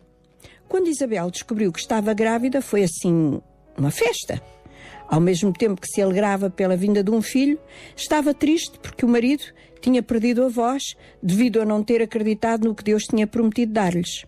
Os meses passaram, Zacarias sem falar, mas o coração de Isabel estava cheio de gratidão a Deus e muita alegria. Ela era uma mulher madura, sábia, que podia aconselhar outras mulheres, mas esta experiência de maternidade era algo que precisava gozar em pleno. Por volta do sexto mês, recebeu a visita de uma prima, Maria de Nazaré. E aí sucedeu algo maravilhoso e inacreditável. Quando Maria entrou na casa e a cumprimentou, o menino dentro do ventre de Isabel saltou de alegria e, ao mesmo tempo, Isabel ficou cheia de uma alegria indescritível e compreendeu que Maria seria a mãe do Salvador. A alegria acompanhou a vida de Isabel, desde o momento em que ela descobriu que estava grávida. Nós, mulheres deste século XXI, também temos que ficar plenas de alegria quando sentimos o nosso bebê dentro de nós. É o milagre da vida outra vez. Temos que sentir alegria no dia do seu nascimento, quando ele chora à meia da noite com fome, porque quer dizer que tem saúde e está a desenvolver-se normalmente. Essa alegria traz consigo uma irmã gêmea chamada paciência e damos connosco a aguentar noites, horas sem dormir, dores nas costas, roupa a cheirar a leite, porque fomos agraciadas com o dom mais belo do universo, um ser com vida que é nosso. Isabel não sabia que aquele menino, que chegara tão tardiamente e que se mexia dentro dela, seria a pessoa mais importante antes da vinda do Salvador Jesus Cristo. João, era o nome desse menino, foi a pessoa que preparou os corações dos homens da sua nação para a chegada do Filho de Deus. Os meus filhos e os seus não nos foram anunciados por anjos, mas Deus tem um propósito maravilhoso para as suas vidas. Nós, pais, somos as pessoas que Deus quer usar para que esse propósito seja cumprido, na maneira como os educamos, orientamos, corrigimos. Não vamos conseguir fazer isto sozinhas. Precisamos da ajuda do nosso Pai Celeste, da sua sabedoria da sua misericórdia na nossa vida para levarmos a cabo tão importante tarefa. Quando Deus lhe deu um filho, colocou ao seu cuidado a maior tarefa na vida de uma mulher: ser mãe. Ele quer ajudá-la a cumprir esta missão, digna, fiel e completamente. Deixe-me fazer consigo uma pequena oração.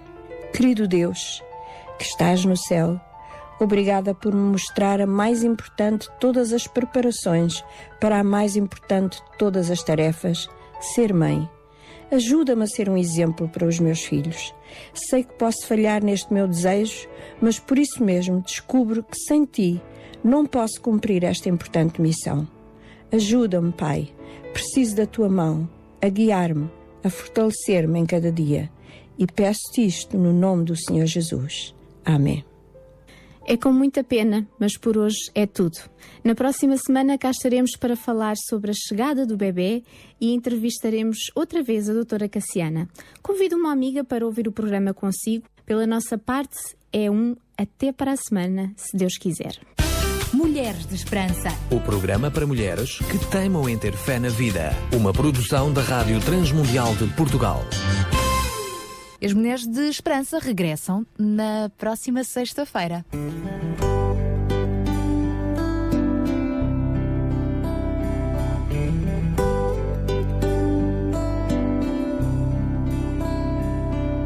Confia no Senhor e faz o bem. Larga a raiva, deixa o medo. Entrega o teu caminho ao Senhor.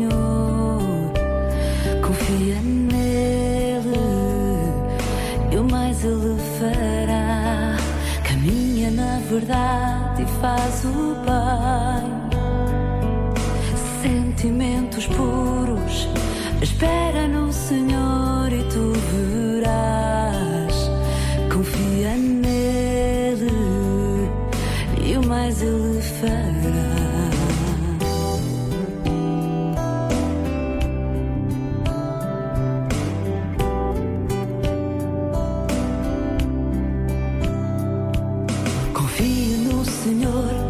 faz o bem.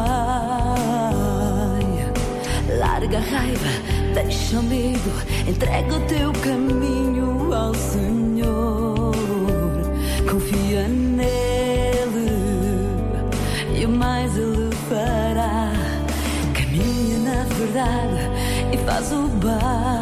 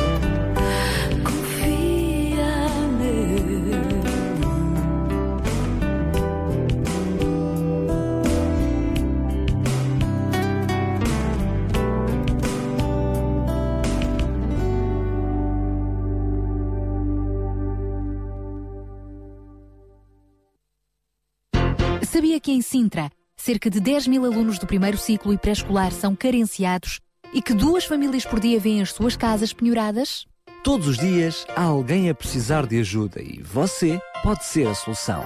Sintra Compaixão, o programa da RCS que abre portas à solidariedade. Sexta-feira, das 8 às 11 da manhã. Sintra Compaixão, Contamos consigo. Estamos já a terminar a nossa segunda hora do Sintra Compaixão de hoje. Na próxima hora vamos falar eh, de ideias e quem tem uma ideia nova tem de ter fé. Fé nela, para ela também acontecer e fé em quem a pode ajudar a tornar real essa ideia. Sobre isso falaremos na próxima hora. Para já, continuamos aqui, João Barros, já a fazer também a passagem para o tema que se segue, ah, a olhar para Jesus, o nosso mestre criativo, não é? Deus o Senhor das ideias. Aliás, Ele, ele criou-nos a todos de forma diferente. Não há ninguém igual a ninguém. É, é assim que se expressa a criatividade de Deus nas nossas vidas, na comunidade, no mundo inteiro e não só É. nas pessoas, na própria criação, a natureza, é uma grande, grande diversidade. E, e ainda no rescaldo agora também das, eh, das autárquicas e das propostas que os nossos políticos eh, trazem, propostas de ideias, projetos, não é? De inovação, de mudança para as várias regiões. É importante olharmos mais uma vez para o nosso Deus criativo. E se Jesus fosse presidente da Câmara? Continuamos com esta reflexão? Exatamente. Continuamos com esta reflexão que iniciamos a semana passada.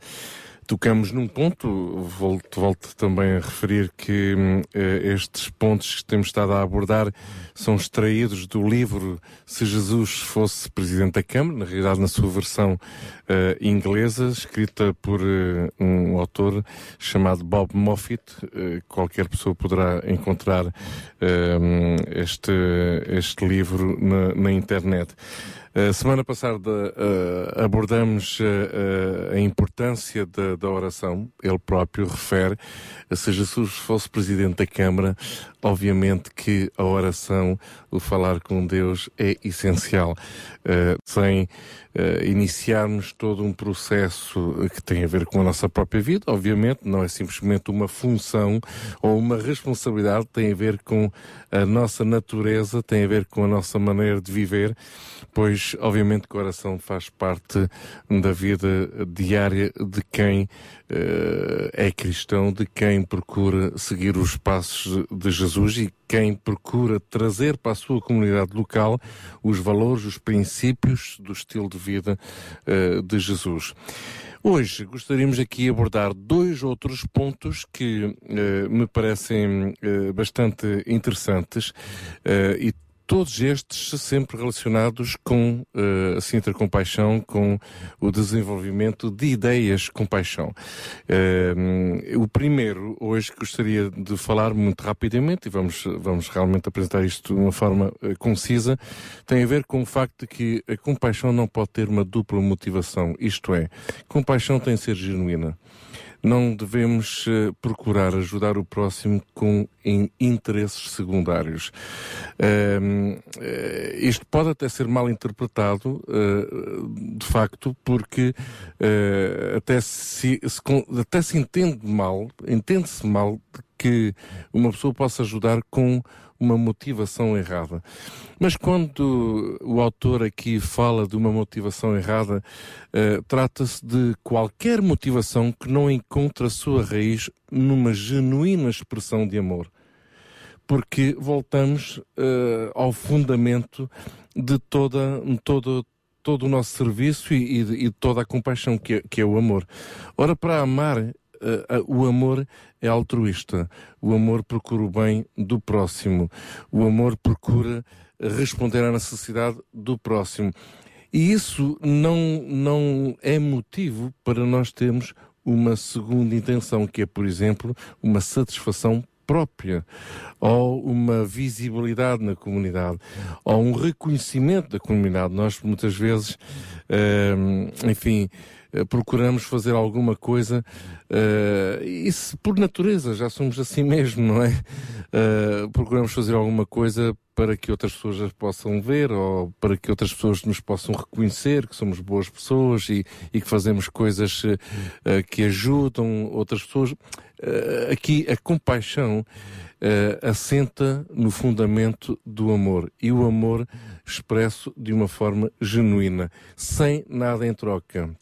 Isto é, podemos pensar assim, vamos ajudar crianças, porque essas crianças um dia poderão reconhecer que realmente Deus as ajudou e elas irão ser muito úteis na sociedade. Então, aí eu pergunto, o que é que nós fazemos com um idoso de 95, 99 anos? Uh, que utilidade é que ele irá ter depois? Nenhuma? Então não vale a pena ajudá-los? Claro que não. Uh, nós precisamos ajudar essas pessoas, independentemente das suas idades, da sua classe social, uh, e é a motivação do amor que nos impulsiona uh, a servir as pessoas. Portanto, compaixão não pode ter dupla motivação. O segundo ponto tem a ver com toda a ação de compaixão assenta numa intenção de Deus. Isto é, não é só encontrar uma necessidade na comunidade ou encontrar um recurso na comunidade. Uh, é importante iniciar-se um processo com a intenção de Deus. Isto é, podemos até não identificar uma necessidade específica, mas Deus entender em querer fazer. Podemos, inclusive, não identificar recursos na comunidade, mas mesmo assim Deus entender fazê-lo. Nós muitas vezes fazemos com base nos recursos que temos. Então eu pergunto, e se não tivermos recursos? Já não fazemos? Portanto, a intenção de Deus em fazer algo na comunidade não pode partir do recurso, tem de partir da própria intenção de Deus. Portanto, começa pela oração, não pode haver uma dupla motivação e tem que surgir de uma intenção de Deus. Se Deus disser, então é para se fazer. Muito bem, ficou esta reflexão então, compaixão por compaixão, eu faço porque Deus manda e porque eu amo obedecer a Deus e isso também nos realiza. Vamos continuar no próximo hora com o nosso fórum do Sintra Compaixão. RC Regional Sintra 91.2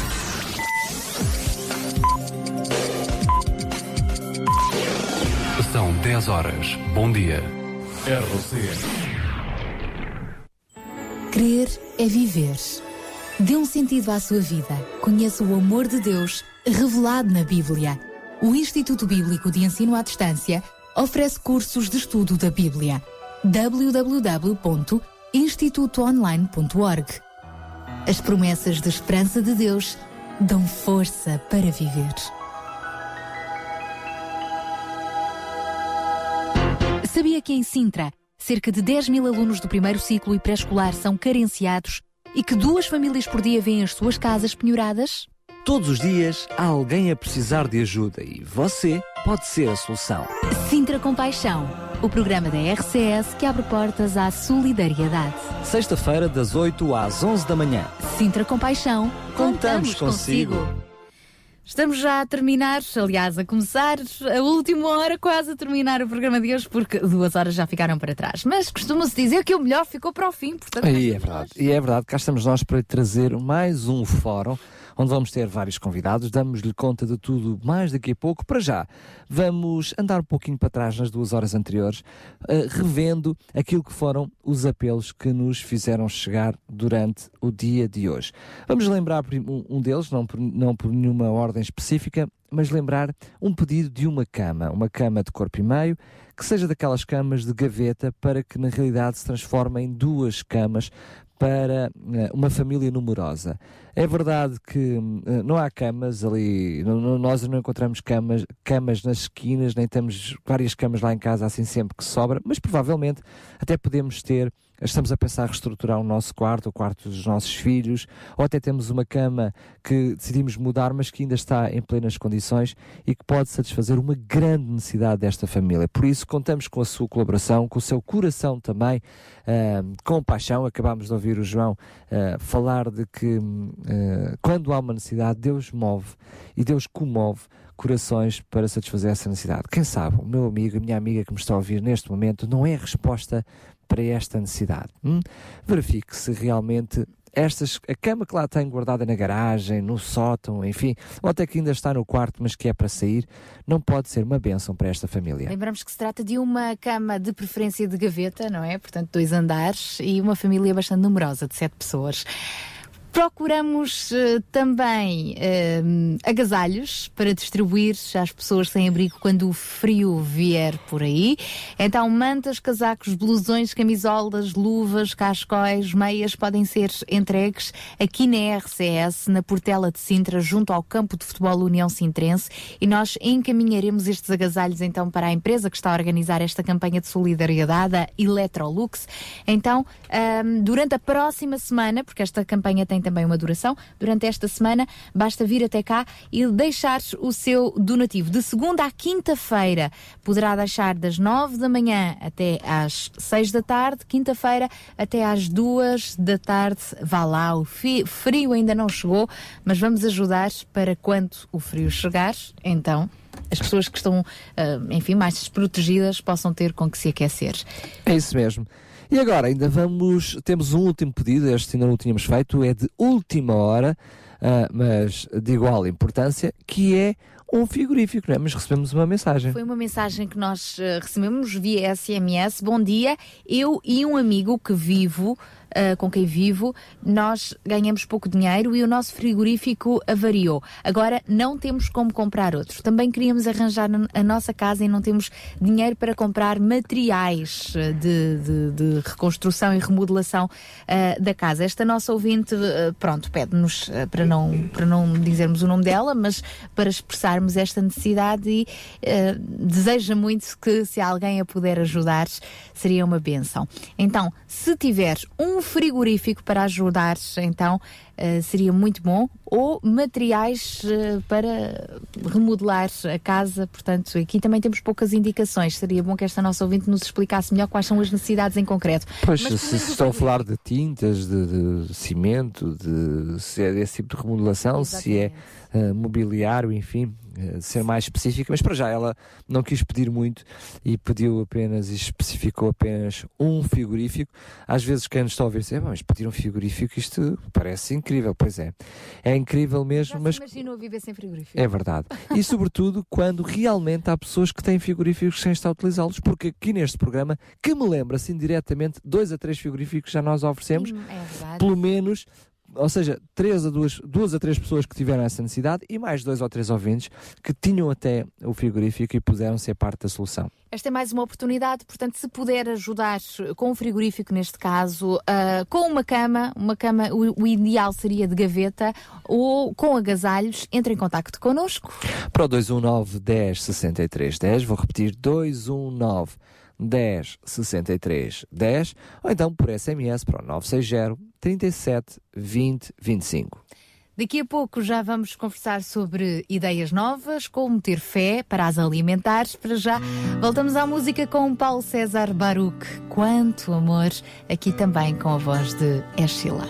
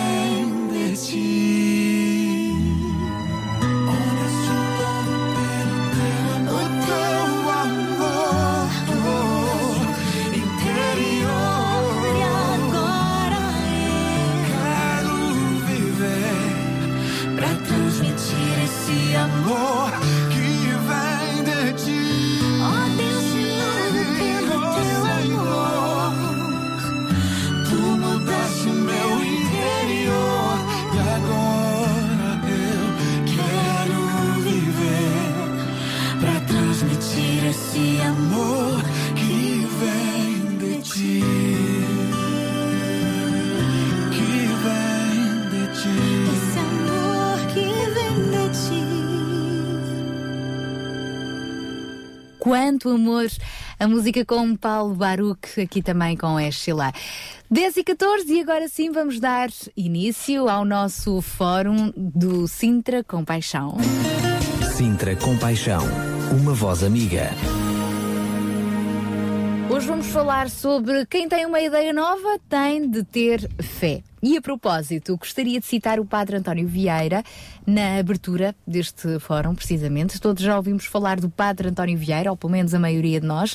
Foi missionário, político, diplomata, orador e intelectual num século conturbado e inquietante entre 1608 e 1697, isto entre Portugal e o Brasil, por onde ele ah, andou.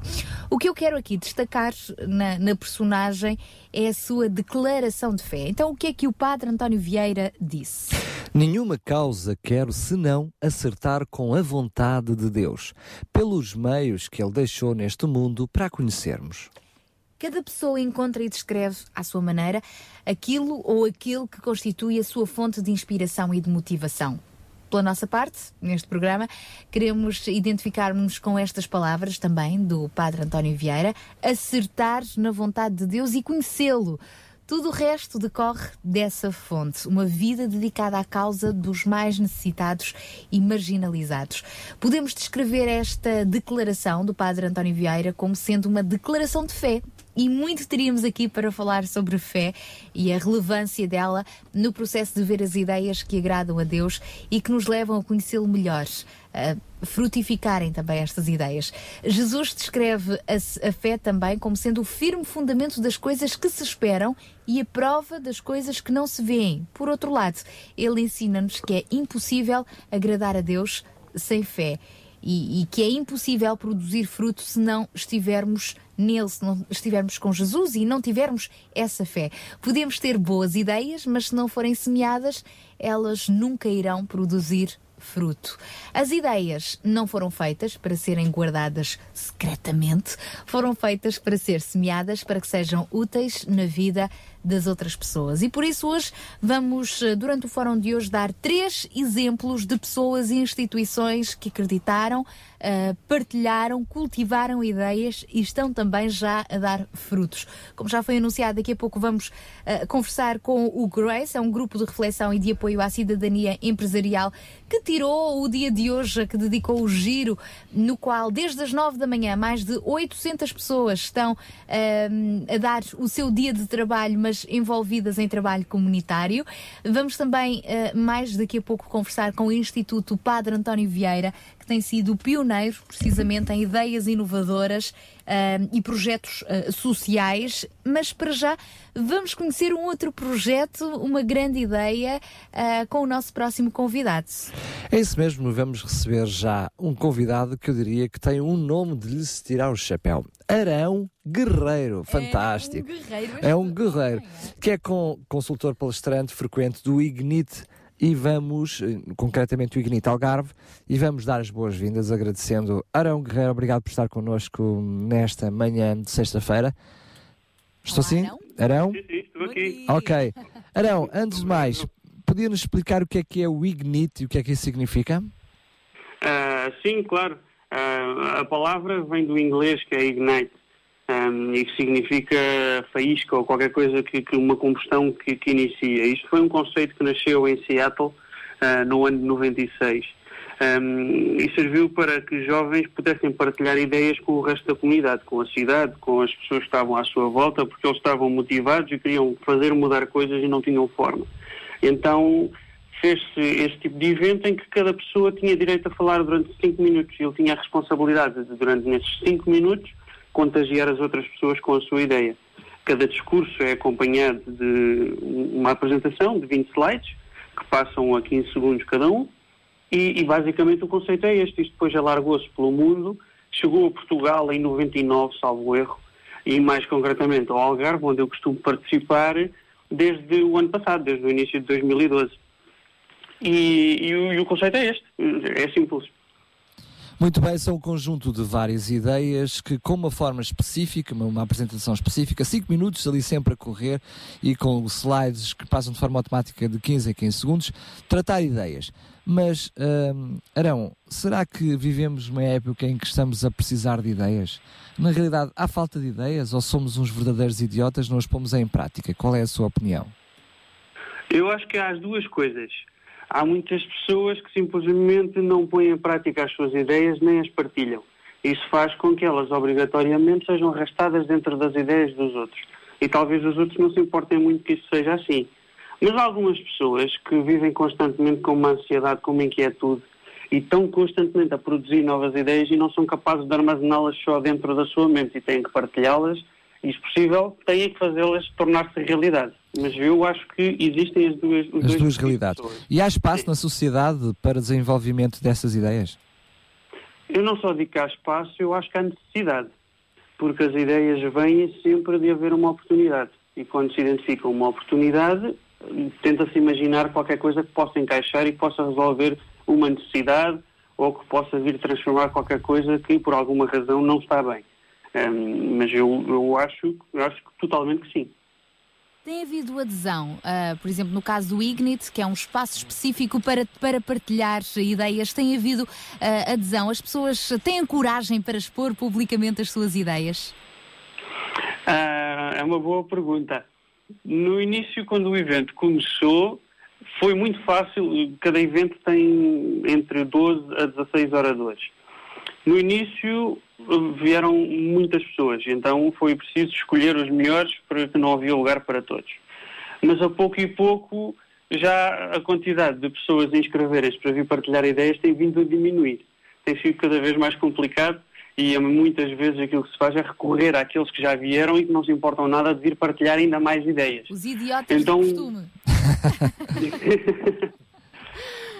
Arão, eu tive a oportunidade de ver, eh, não sei se foi o primeiro vídeo, mas penso que sim, a primeira apresentação do Ignito, onde o Durão eh, participou, que deu no seu testemunho uh, também e falou do Sintra Compaixão uh, e que tentou levar este exemplo para o Algarve, ou seja, Algarve Compaixão.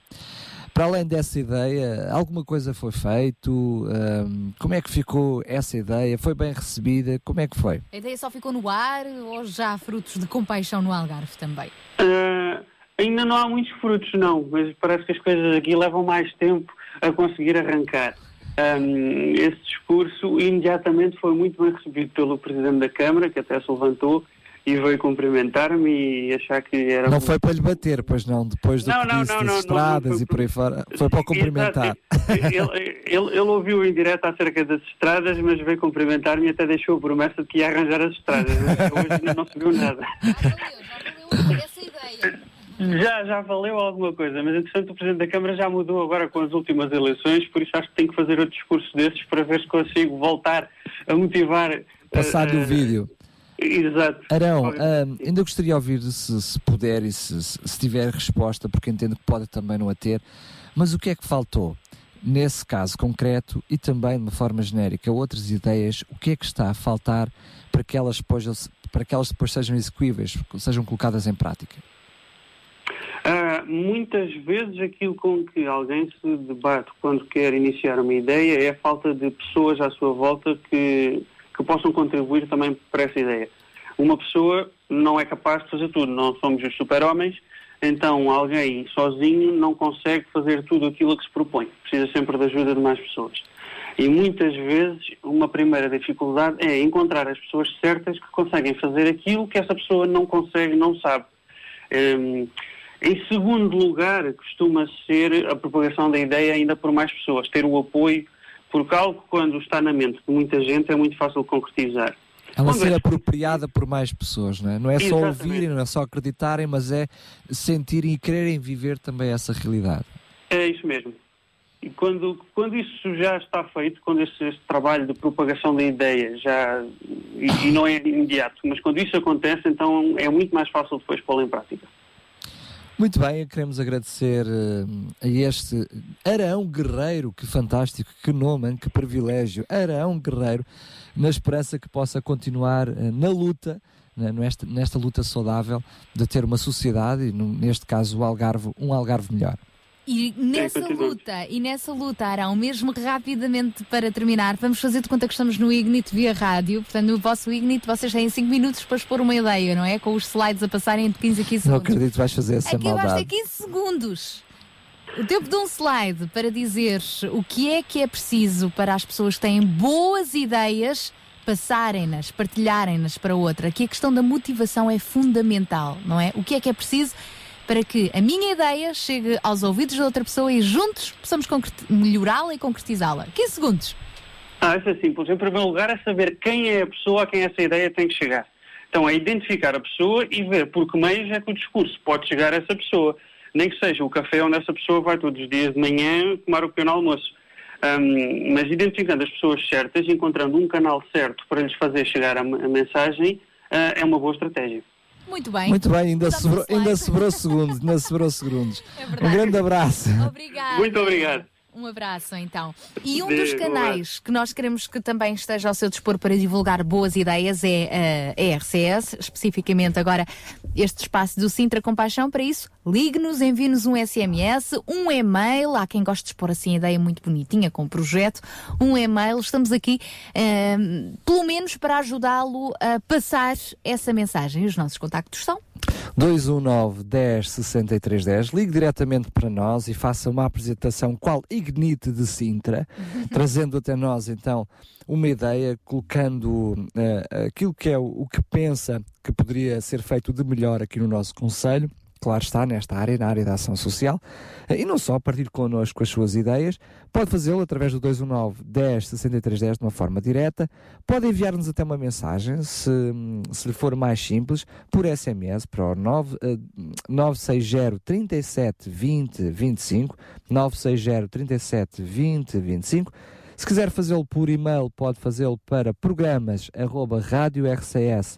radiorcs.pt, programas arroba radiorcs.pt E temos e também também para do Sinter Compaixão. Sintra Compaixão 2020 arroba gmail.com Isso bem, Sinter Compaixão 2020 arroba gmail.com facebook.com.br rádio RCS. Enfim, já tem uma data de contactos, não é? Então, por algum deles certamente que vai dar resultado. Bom, daqui a pouco vamos também ahm, conversar com um grupo pioneiro muito interessante, um grupo de reflexão e apoio à cidadania empresarial que teve uma ideia hoje realizar o giro. Já vamos conversar melhor então sobre esta iniciativa. Who am I that the Lord of all the earth would care to know my name, would care to feel my hurt?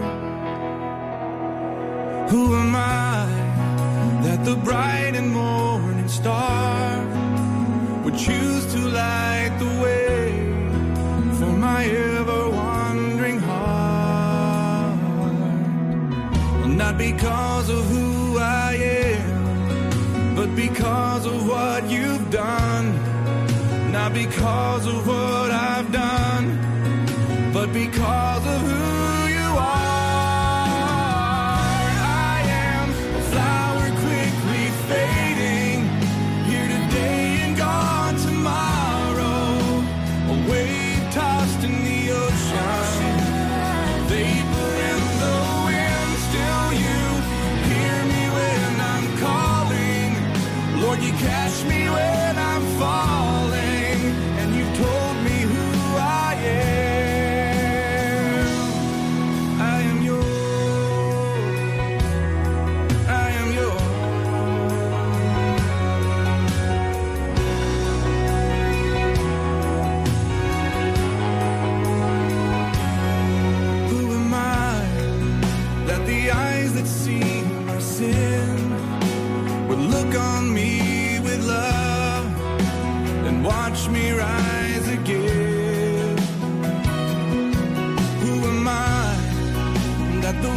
that calmed the sea call out through the rain and calm the storm in me? Not because of who I am, but because of what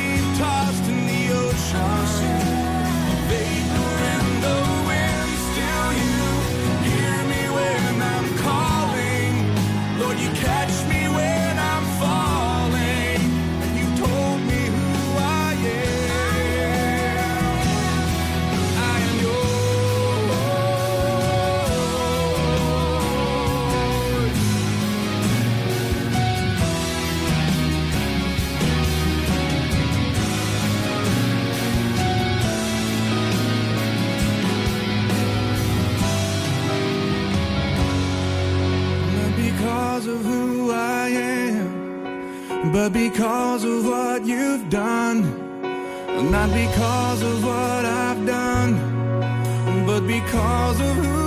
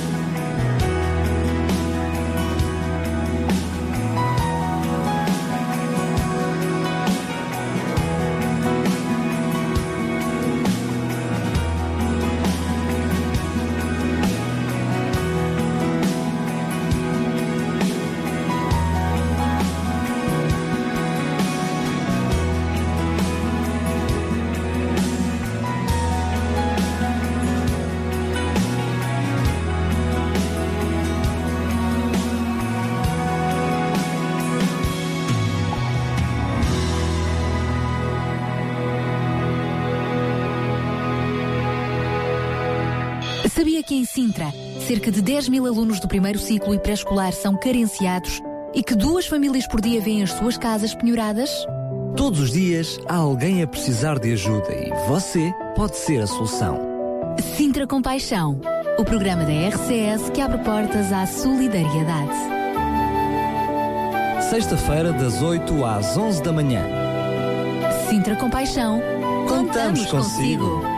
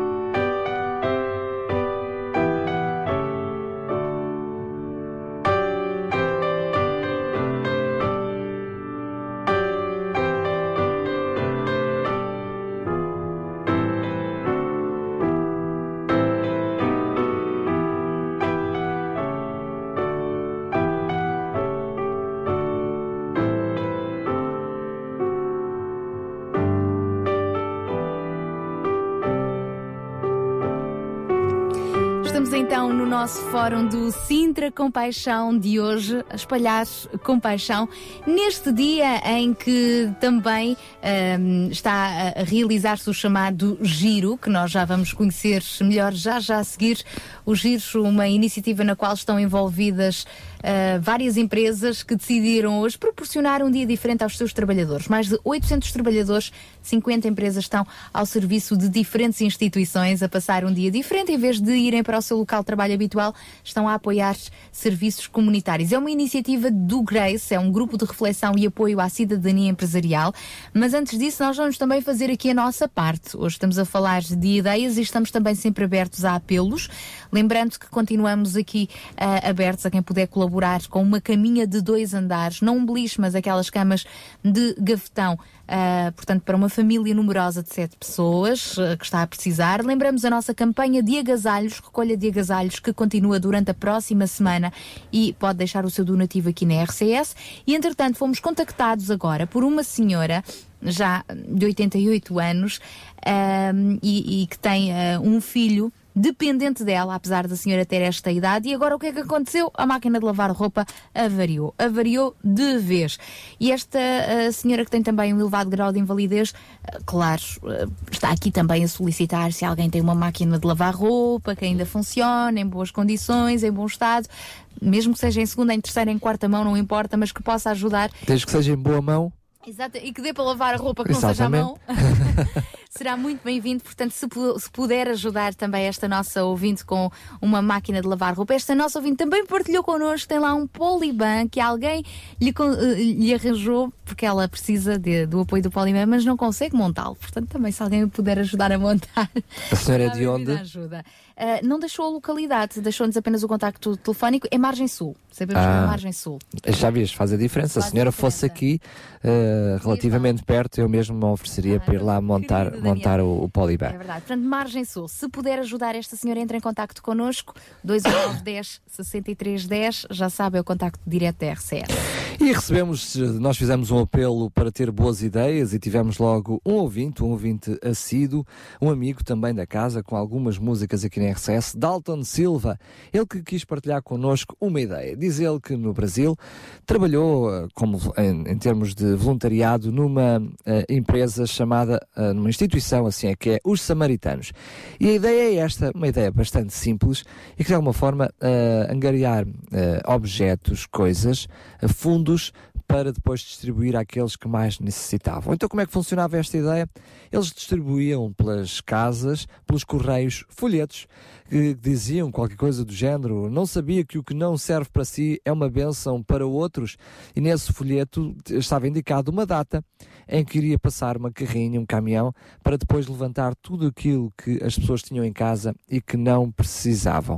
Na, na data ah, específica, o caminhão passava, recolhia os objetos e depois era feito um bazar onde todas as pessoas, quer aquelas que foram doantes, quer não, podiam participar e levantar também outros objetos.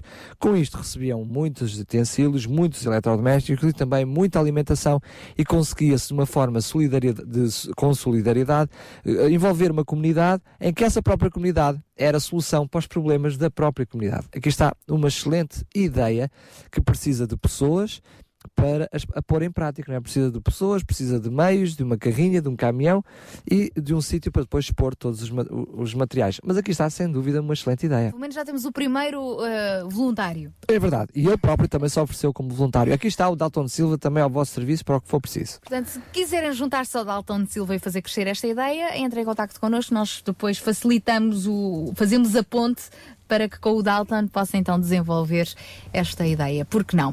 Olha, uma grande ideia também foi criar várias empresas, criarem um grupo de reflexão e apoio à cidadania empresarial. É isso que significa as iniciais GRACE.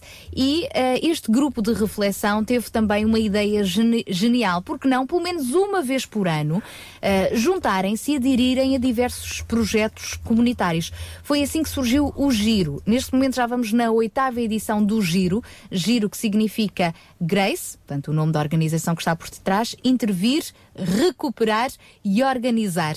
Isto significa que hoje mais de 800 funcionários, trabalhadores das mais diversas empresas estão mobilizados em diversos eh, locais. Pelo menos temos aqui a indicação de 16 locais onde está a decorrer este giro. Por exemplo, neste momento no Palácio eh, da Independência estão a funcionar ateliês comunitários com o Serve de City Lisboa. Tem aqui outra indicação, por exemplo, eh, em Cascais há um outro grupo de 30 voluntários que estão na aldeia SOS, também a apoiar. E neste caso nós vamos agora mesmo é para eh, a Gulbenkian, onde está o- no Museu de Arte Moderna uma outra equipa do Giro, neste caso a acompanhar eh, a Capo numa visita eh, especial àquele museu com pessoas com eh, várias deficiências, nomeadamente portanto, a nível visual. Nós temos connosco precisamente a presidente do Grace e ela é também representante do Montepio, uma das empresas que aderiu a esta iniciativa. Nós vamos já conversar com ela, é a doutora Paula Guimarães. Muito bom dia. Bom dia. Bom dia, doutora Paula. Em primeiro lugar, felicitá-la por esta iniciativa e, enfim, por, por a ideia brilhante que está por detrás desta iniciativa. Antes mesmo de partilhar connosco um pouquinho daquilo que está a ser essa sua experiência agora junto com a CAP no Museu de Arte Moderna, podia-nos explicar como é que surgiu esta ideia? Como é que surgiu primeiro a ideia da, da associação, do grupo e depois a ideia do giro? Porque é uma ideia muito gira, realmente.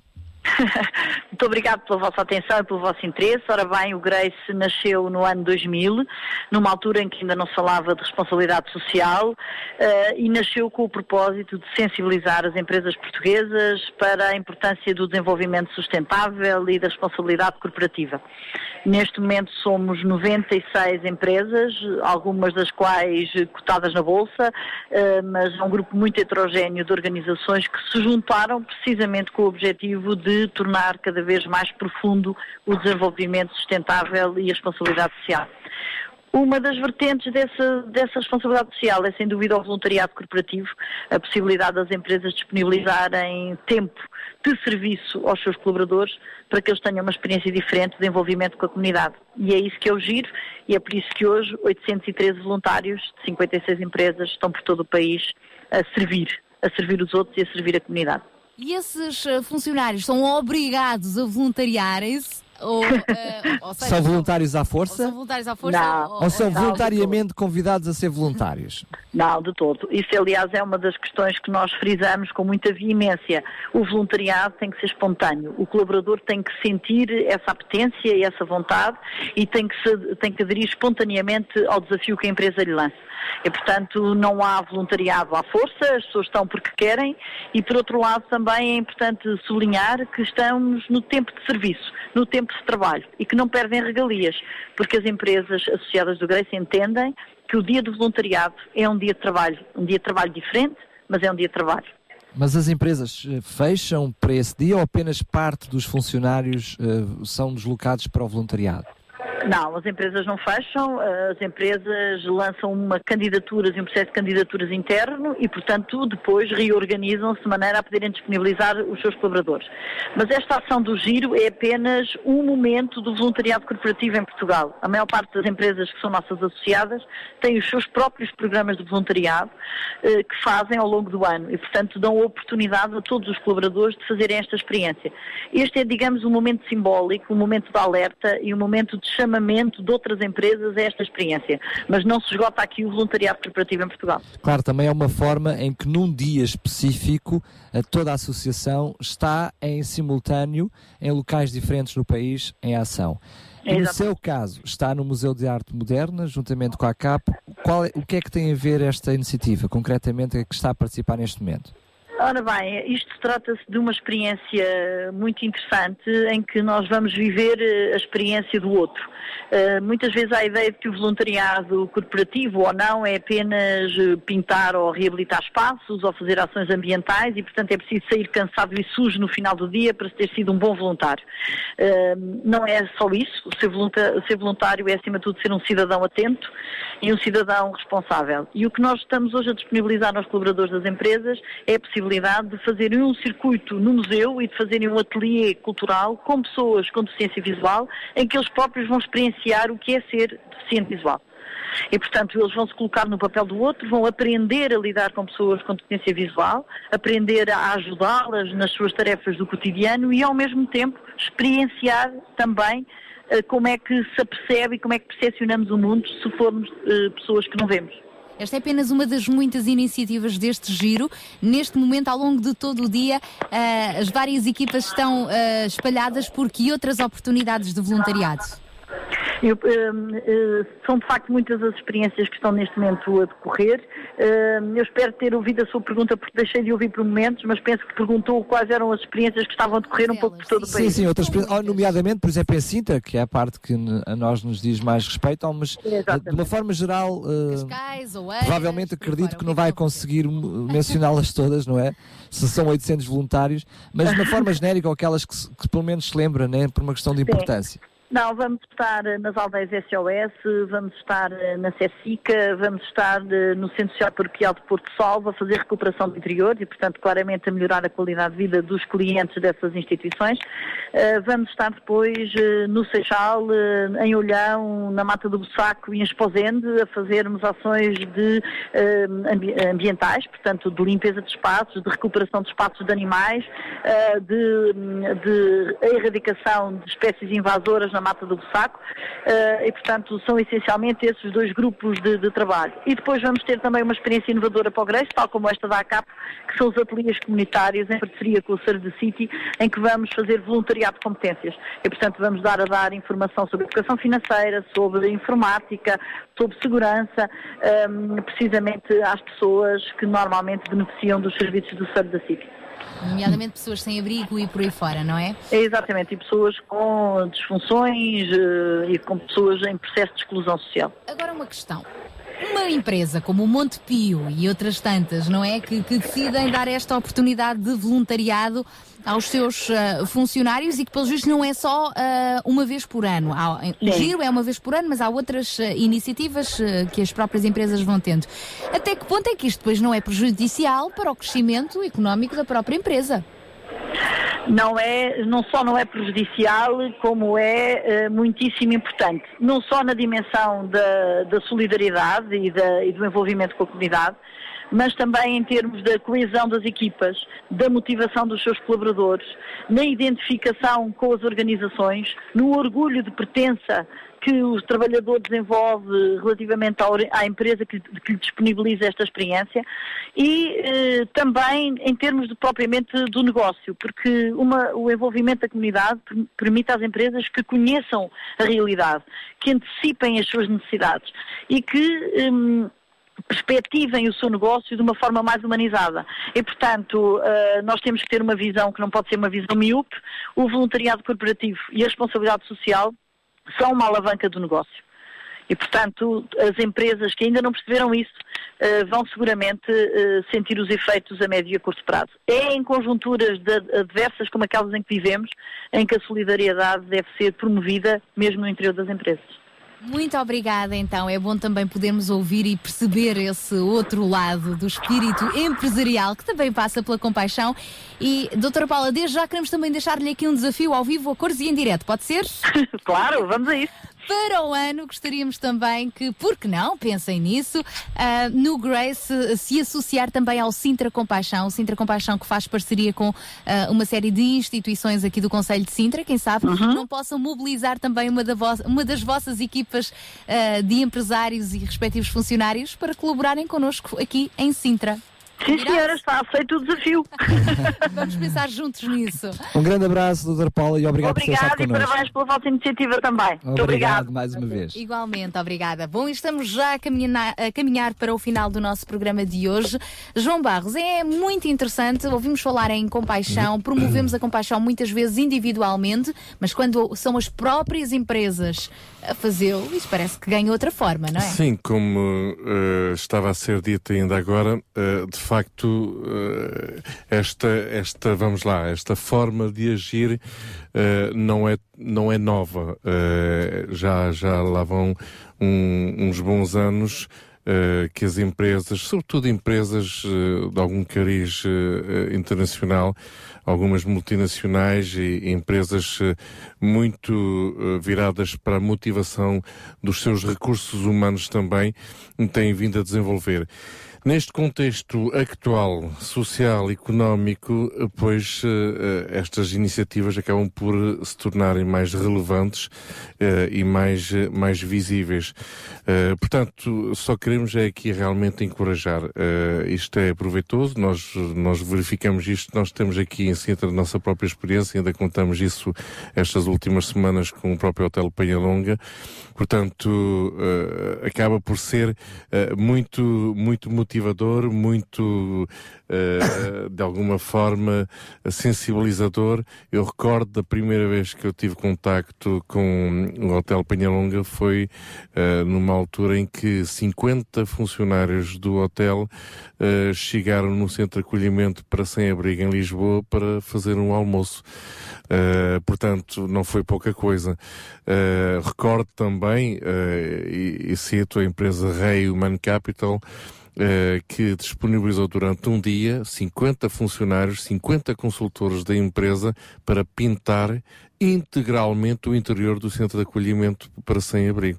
Portanto, estamos a falar de experiências que marcam, marcam vidas e, e marcam não só os que recebem. que um dia deixa a seu secretário, não é? Deixa de trabalhar Literalmente. com papéis. Provavelmente fará uma coisa que na casa dele se calhar até nem faz. Se calhar Exatamente. nunca pintou um- uma moldura em casa e vai pintar uma parede imagina, no centro de acolhimento. É fotografias fantástico, é da fantástico. administradora-geral da empresa com um rolo de tinta ali a pintar eh, muros de- do, do centro de acolhimento, não é? O diretor-geral do, do Hotel Penhalonga a servir almoços à mesa. Quer dizer, enfim, são experiências, são experiências marcantes que, que, que têm a ver com, com eh, a nossa humanidade, de alguma E, forma. e- como diz o Summit e, e também o próprio milhão de líderes que nós várias vezes temos divulgado, liderar é servir. Mais ainda, como Exatamente. disse Jesus Cristo, líder de todos os líderes, não é? Eu vim para servir e não para ser servido. Este é o segredo de muitos projetos, muitas ideias inovadoras. Bom, para terminar, eh, João, queres nos enquadrar a última participação que vamos ter agora? Sim, o Instituto Padre António Vieira acaba por ser uma referência também ahm, na, na inovação social. Aliás, Ahm, é, é bom, da verdade, é, é- podemos dizer, é tem sido. Tem sido, Exatamente. é uma coisa co- tem sido, já. exatamente, têm estado envolvidos eh, eh, em N eh, programas e acha- achamos que realmente eh, seria muito útil neste programa ouvirmos de quem realmente forma, não só informa, mas forma forma pessoas uh, no contexto da inovação social. Uh, daí eles terem aceito o convite e, e será realmente um prazer ouvi-los. E temos já connosco então o Dr. Rui Nunes da Silva. Precisamente que é o secretário-geral do Instituto Padre António Vieira e que nos vai trazer boas ideias. Ora viva, muito bom dia. Muito bom dia, muito bom dia. É um gosto poder entrar nesta conversa. Doutor Rui Nunes, antes de mais, podia-nos explicar um pouquinho. Uh, não lhe vou pedir para explicar o que é, que é o Instituto Padre António Vera, portanto isso é, é público, é notório, todos conhecem, mas uh, porquê é que há este destaque, efetivamente, ou que está por detrás do, do, destaque que tem acontecido com o Instituto Padre António Vieira? Estas boas ideias ou uh, estas, uh, estas relíquias de ideias que têm surgido no, no Instituto? Muito obrigado. Vamos então, então a isso. Eu penso que, bem, não sei se, se é exatamente como, como diz, eu acredito que sim, mas neste sentido, portanto, aquilo que procuramos no IPAD todos os dias uh, é, de facto, ter um olhar permanente sobre aquilo que é a realidade e um olhar que procure novas soluções para novos e também antigos desafios da sociedade, é? E penso que é nisso que se caracteriza um pouco este termo da inovação social, que é tal como noutros contextos a inovação foi determinante um, para o desenvolvimento, a nível económico ou em todos os outros âmbitos, também a nível social, com os desafios que, que neste momento temos pela frente, e sobretudo referindo, obviamente, à realidade portuguesa, uh, onde uh, temos um, onde estamos num modelo de alguma forma entre que necessita de ser revisto naquilo que são os apoios uh, do Estado e a capacidade que o Estado tem um, um, de, de, se, de, se, fazer valer. Um, precisa de apoio, não é? Precisa de apoio também da sociedade civil uh, e por forma a poder ter melhor eficácia, uh, poder também reduzir os seus custos. Uh, e nós temos este olhar que, de facto, existe aqui um triângulo entre a sociedade civil, o Estado a sociedade civil organizada e também entre os privados, que pode ser um triângulo muito interessante naquilo que leva ao desenvolvimento uh, de iniciativas de inovação social, em que todos ganham. Portanto, numa lógica win-win, em que os três lados podem ganhar. Três, três lados? Win-win, três lados? Win, Pode explicar? Win-win-win. então, o triângulo perfeito, diríamos, ah. seria entre o, portanto, será um projeto que, agora concretizando, por exemplo, um projeto que tenha, eh, que tenha vantagens para, quer em termos do Estado, naquilo que é a sua eficácia, mas também na, na, na, nos custos operacionais que pode ter e no, no, na redução que pode ter quando trabalha com determinada área.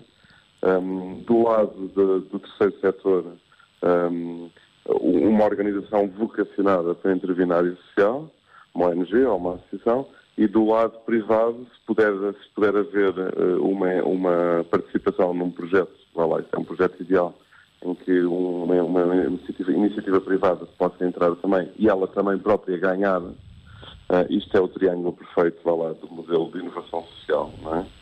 Ou seja, acaba por ser uh, perfeito porque é complementar. Tem to... Complementar. Ou seja, acaba por ser a totalidade para... da comunidade que está no envolvimento. Exatamente. Terá Mas... vantagem para uma entidade privada que terá visibilidade, imagem, eventualmente até aumento daquilo que é o seu uh, valor uh, através disso. Tem, tem uma mais-valia que é o, o, o ganho social que uma organização do terceiro setor tem um, ao executar esse projeto, tem o ganho, o ganho para o Estado, que neste fundo é, neste caso é, é com o mínimo, uh, uh, com, com mínimos recursos em termos financeiros, poder ter a máxima otimização em termos de impacto social. Então, nesse sentido, Dr. Rui Nunes, nós estamos aqui até neste momento com, com o vosso site uh, aberto. Sim, sim portanto, ipav.pt, ipav de Instituto uh, uhum.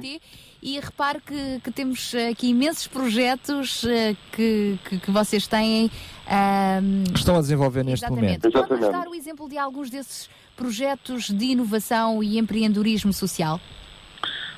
Sim, sim. Portanto, neste contexto, o, o, o que nós procuramos fazer um, também muito inspirados por esta figura do Padre António Vieira, uma figura ímpar uh, da, da, história da cultura portuguesa, mas que nós também gostamos de dizer que é um, de alguma forma um inovador, inovador social antes do seu tempo, uh, pelo papel que teve, a forma como olhou Portugal e, e, a, uh, e Portugal no mundo. nós tentamos ter este, as áreas com que estamos a trabalhar neste momento, Uh, enfim, estamos a trabalhar com várias, mas a nossa área inicia, principal a área da imigração uh, e do diálogo intercultural. Uh, nesse sentido, desenvolvemos desde 2010 um projeto designado Academia Ubuntu, que é um projeto de formação para liderança, formação de líderes servidores. Eu estava a ouvir a conversa, um pouquinho da conversa anterior, mas a formação de jovens líderes servidores em contextos de vulnerabilidade um, que sejam identificados uh, pelas instituições no terreno com esse perfil, ao, com o qual nós acompanhamos num percurso de dois anos, um, no sentido de, de quer de trabalhar um, um, momento de formação inspiracional através da referência de alguns líderes mundiais que nos parece que, que enquadram bem este conceito da liderança servidora e que estão próximos de, destas realidades, quer depois de uma segunda fase não tão inspiradora, mas mais uh, ativa, uh, através da capacitação e do, do, da formação em ferramentas para o desenvolvimento de projetos nas suas comunidades ou nas comunidades onde pretendem trabalhar. Portanto, é um projeto que permite, primeiro, facultar um conjunto de ferramentas e de, e de conhecimentos, mas que depois é ativo no sentido de dar também uh, aquilo que é necessário para que se desenvolvam projetos ao serviço das comunidades, este através destes, destes, jovens. Estes e outros projetos de resto podem ser então conhecidos no vosso site eh, ipav.pt. É verdade que acabou, o Dr. Rui Nunes acabou por dar a chave, algo importante, ou seja, acaba por dar as ferramentas para o nascimento dessas ideias e depois também a proporcionar as condições para que essas uh, ideias sejam Exatamente. desenvolvidas. Mas na realidade, dentro da vossa instituição, acabam por criar, ou seja, as necessidades, junto das necessidades, criam todas as circunstâncias para que as ideias possam pôr em práticas. Exatamente. Vocês que são os fazedores de ideias e depois também os implementadores de ideias, na sua opinião, que conselhos é que podia dar a todos aqueles que nos estão a ouvir para que muitas outras ideias que há espalhadas por este país fora pudessem ser colocadas na prática? Uhum. Eu acho que existe neste momento condições, existem neste momento condições na sociedade portuguesa interessantes para o trabalho, para o desenvolvimento de trabalho desta, desta natureza. eu lembro, por exemplo, que outro projeto que estamos a trabalhar, os grupos de ajuda na procura de emprego, eh, eu, eu, não referi antes que o projeto anterior, por exemplo, em, nível de, de, como os projetos se articulam, um, o projeto anterior é um projeto com que, que nós temos feito em parceria com a Fundação Carlos de Gulbenkian, que tem sido quem que permite que este, no, no, quadro do seu programa de desenvolvimento humano, permite que este projeto da, da Academia Ubuntu funcione. Um, em termos de grupos entre ajuda da procura de emprego, que é outro tema, a receita eu diria que é estar primeiro muito atento à realidade. um dos temas críticos neste momento da sociedade portuguesa é, é o tema da empregabilidade. Foi olhando para esse tema que uh, nos lembramos uh, desta ideia muito simples de que uh, empregados, desempregados a ajudar desempregados, um, em que pessoas que estão a viver a mesma realidade se juntam uh, com uma periodicidade em grupos em que simplesmente potenciam a sua rede de pesquisa de procura de emprego, mas também combatem tudo o que são os sinais de desmotivação e de desânimo de uma pessoa que está nesta situação. É um conceito muito simples, funciona essencialmente em termos de voluntariado, os custos são muito baixos, são em termos de secretariado nacional para articular os grupos, e é um, claro projeto de inovação social com baixos custos e que, pela sua, pela sua natureza, uh, é fácil, é, é fácil. conseguimos cativar algumas entidades um, a apoiarem este projeto. E, portanto, este projeto tem, tem um apoio da Fundação Montepio, mas também do, do, do Ministério da, da, da, Segurança Social, para o seu funcionamento elementar de construção de um, de um, de um secretariado que, que organiza todo, todo o processo, que comunica com as entidades externas para se poderem organizar grupos destes por todo o país e neste momento já temos cerca de 70 grupos em todo o país, incluindo a Madeira e Açores. Muito bem, eu depreendo das suas palavras que as necessidades trazem as ideias, mas que igualmente as necessidades também trazem a disponibilidade e oportunidades claro. para implementar essas mesmas ideias junto de empresas, enfim, junto de particulares é, e até do é próprio Estado. No trade-off entre, entre estas coisas que se consegue o desenvolvimento de- destas ideias. Muito bem, quero desde já agradecer a sua participação, também dar-lhes parabéns por tudo aquilo que tem sido feito através da, hum, do IPAV. Enfim, agradecer também a sua disponibilidade para estar connosco hoje aqui no programa e para partilhar com a nossa antena aquilo que são as vossas iniciativas e também as suas ideias. Muito obrigado e até uma, boa, uma próxima. Muito obrigado. E um felicidades para os vossos Obrigado. projetos. Bom Um dia, bom dia. obrigada. Obrigado. E assim terminamos o nosso Sintra Compaixão de hoje com este fórum. João Barros, grandes ideias, algumas foram aqui partilhadas e na próxima sexta-feira há mais. Sim, eh, não podemos parar agora, porque se o tema de hoje era perseverar, pois eh, não podemos agora ficar pelo caminho, não é? E temos que dar, eh, aqui uma, uma ilustração engraçada, não é? Temos que fazer com que as ideias tenham pernas para andar. O nosso português tem assim destas expressões engraçadas, não é? Ideias com pernas. Ideias com pernas. Mas vou tentar Arranjar uma, uma, uma temos- imagem para pôr no nosso site, uma ideia com pernas. Temos que dar pernas. Ou pode ser eh, um às ponto de interrogação nossas- com pernas. Às Eu- nossas ideias. eh, Portanto, encorajo todos os nossos ouvintes a, a serem criativos e ousados e perseverantes nesta, nestas ideias. Ficou o desafio para a semana. Voltamos a conversar, João, até à próxima sexta-feira, se Deus Até quiser. à próxima sexta-feira. E nós também. até já. Bom até já. fim de semana. Fiquem com Deus. Sabia que em Sintra, cerca de 10 mil alunos do primeiro ciclo e pré-escolar são carenciados e que duas famílias por dia vêm as suas casas penhoradas? Todos os dias há alguém a precisar de ajuda e você pode ser a solução. Sintra Compaixão, o programa da RCS que abre portas à solidariedade. Sexta-feira, das 8 às 11 da manhã. Sintra Compaixão, Contamos contamos consigo. consigo.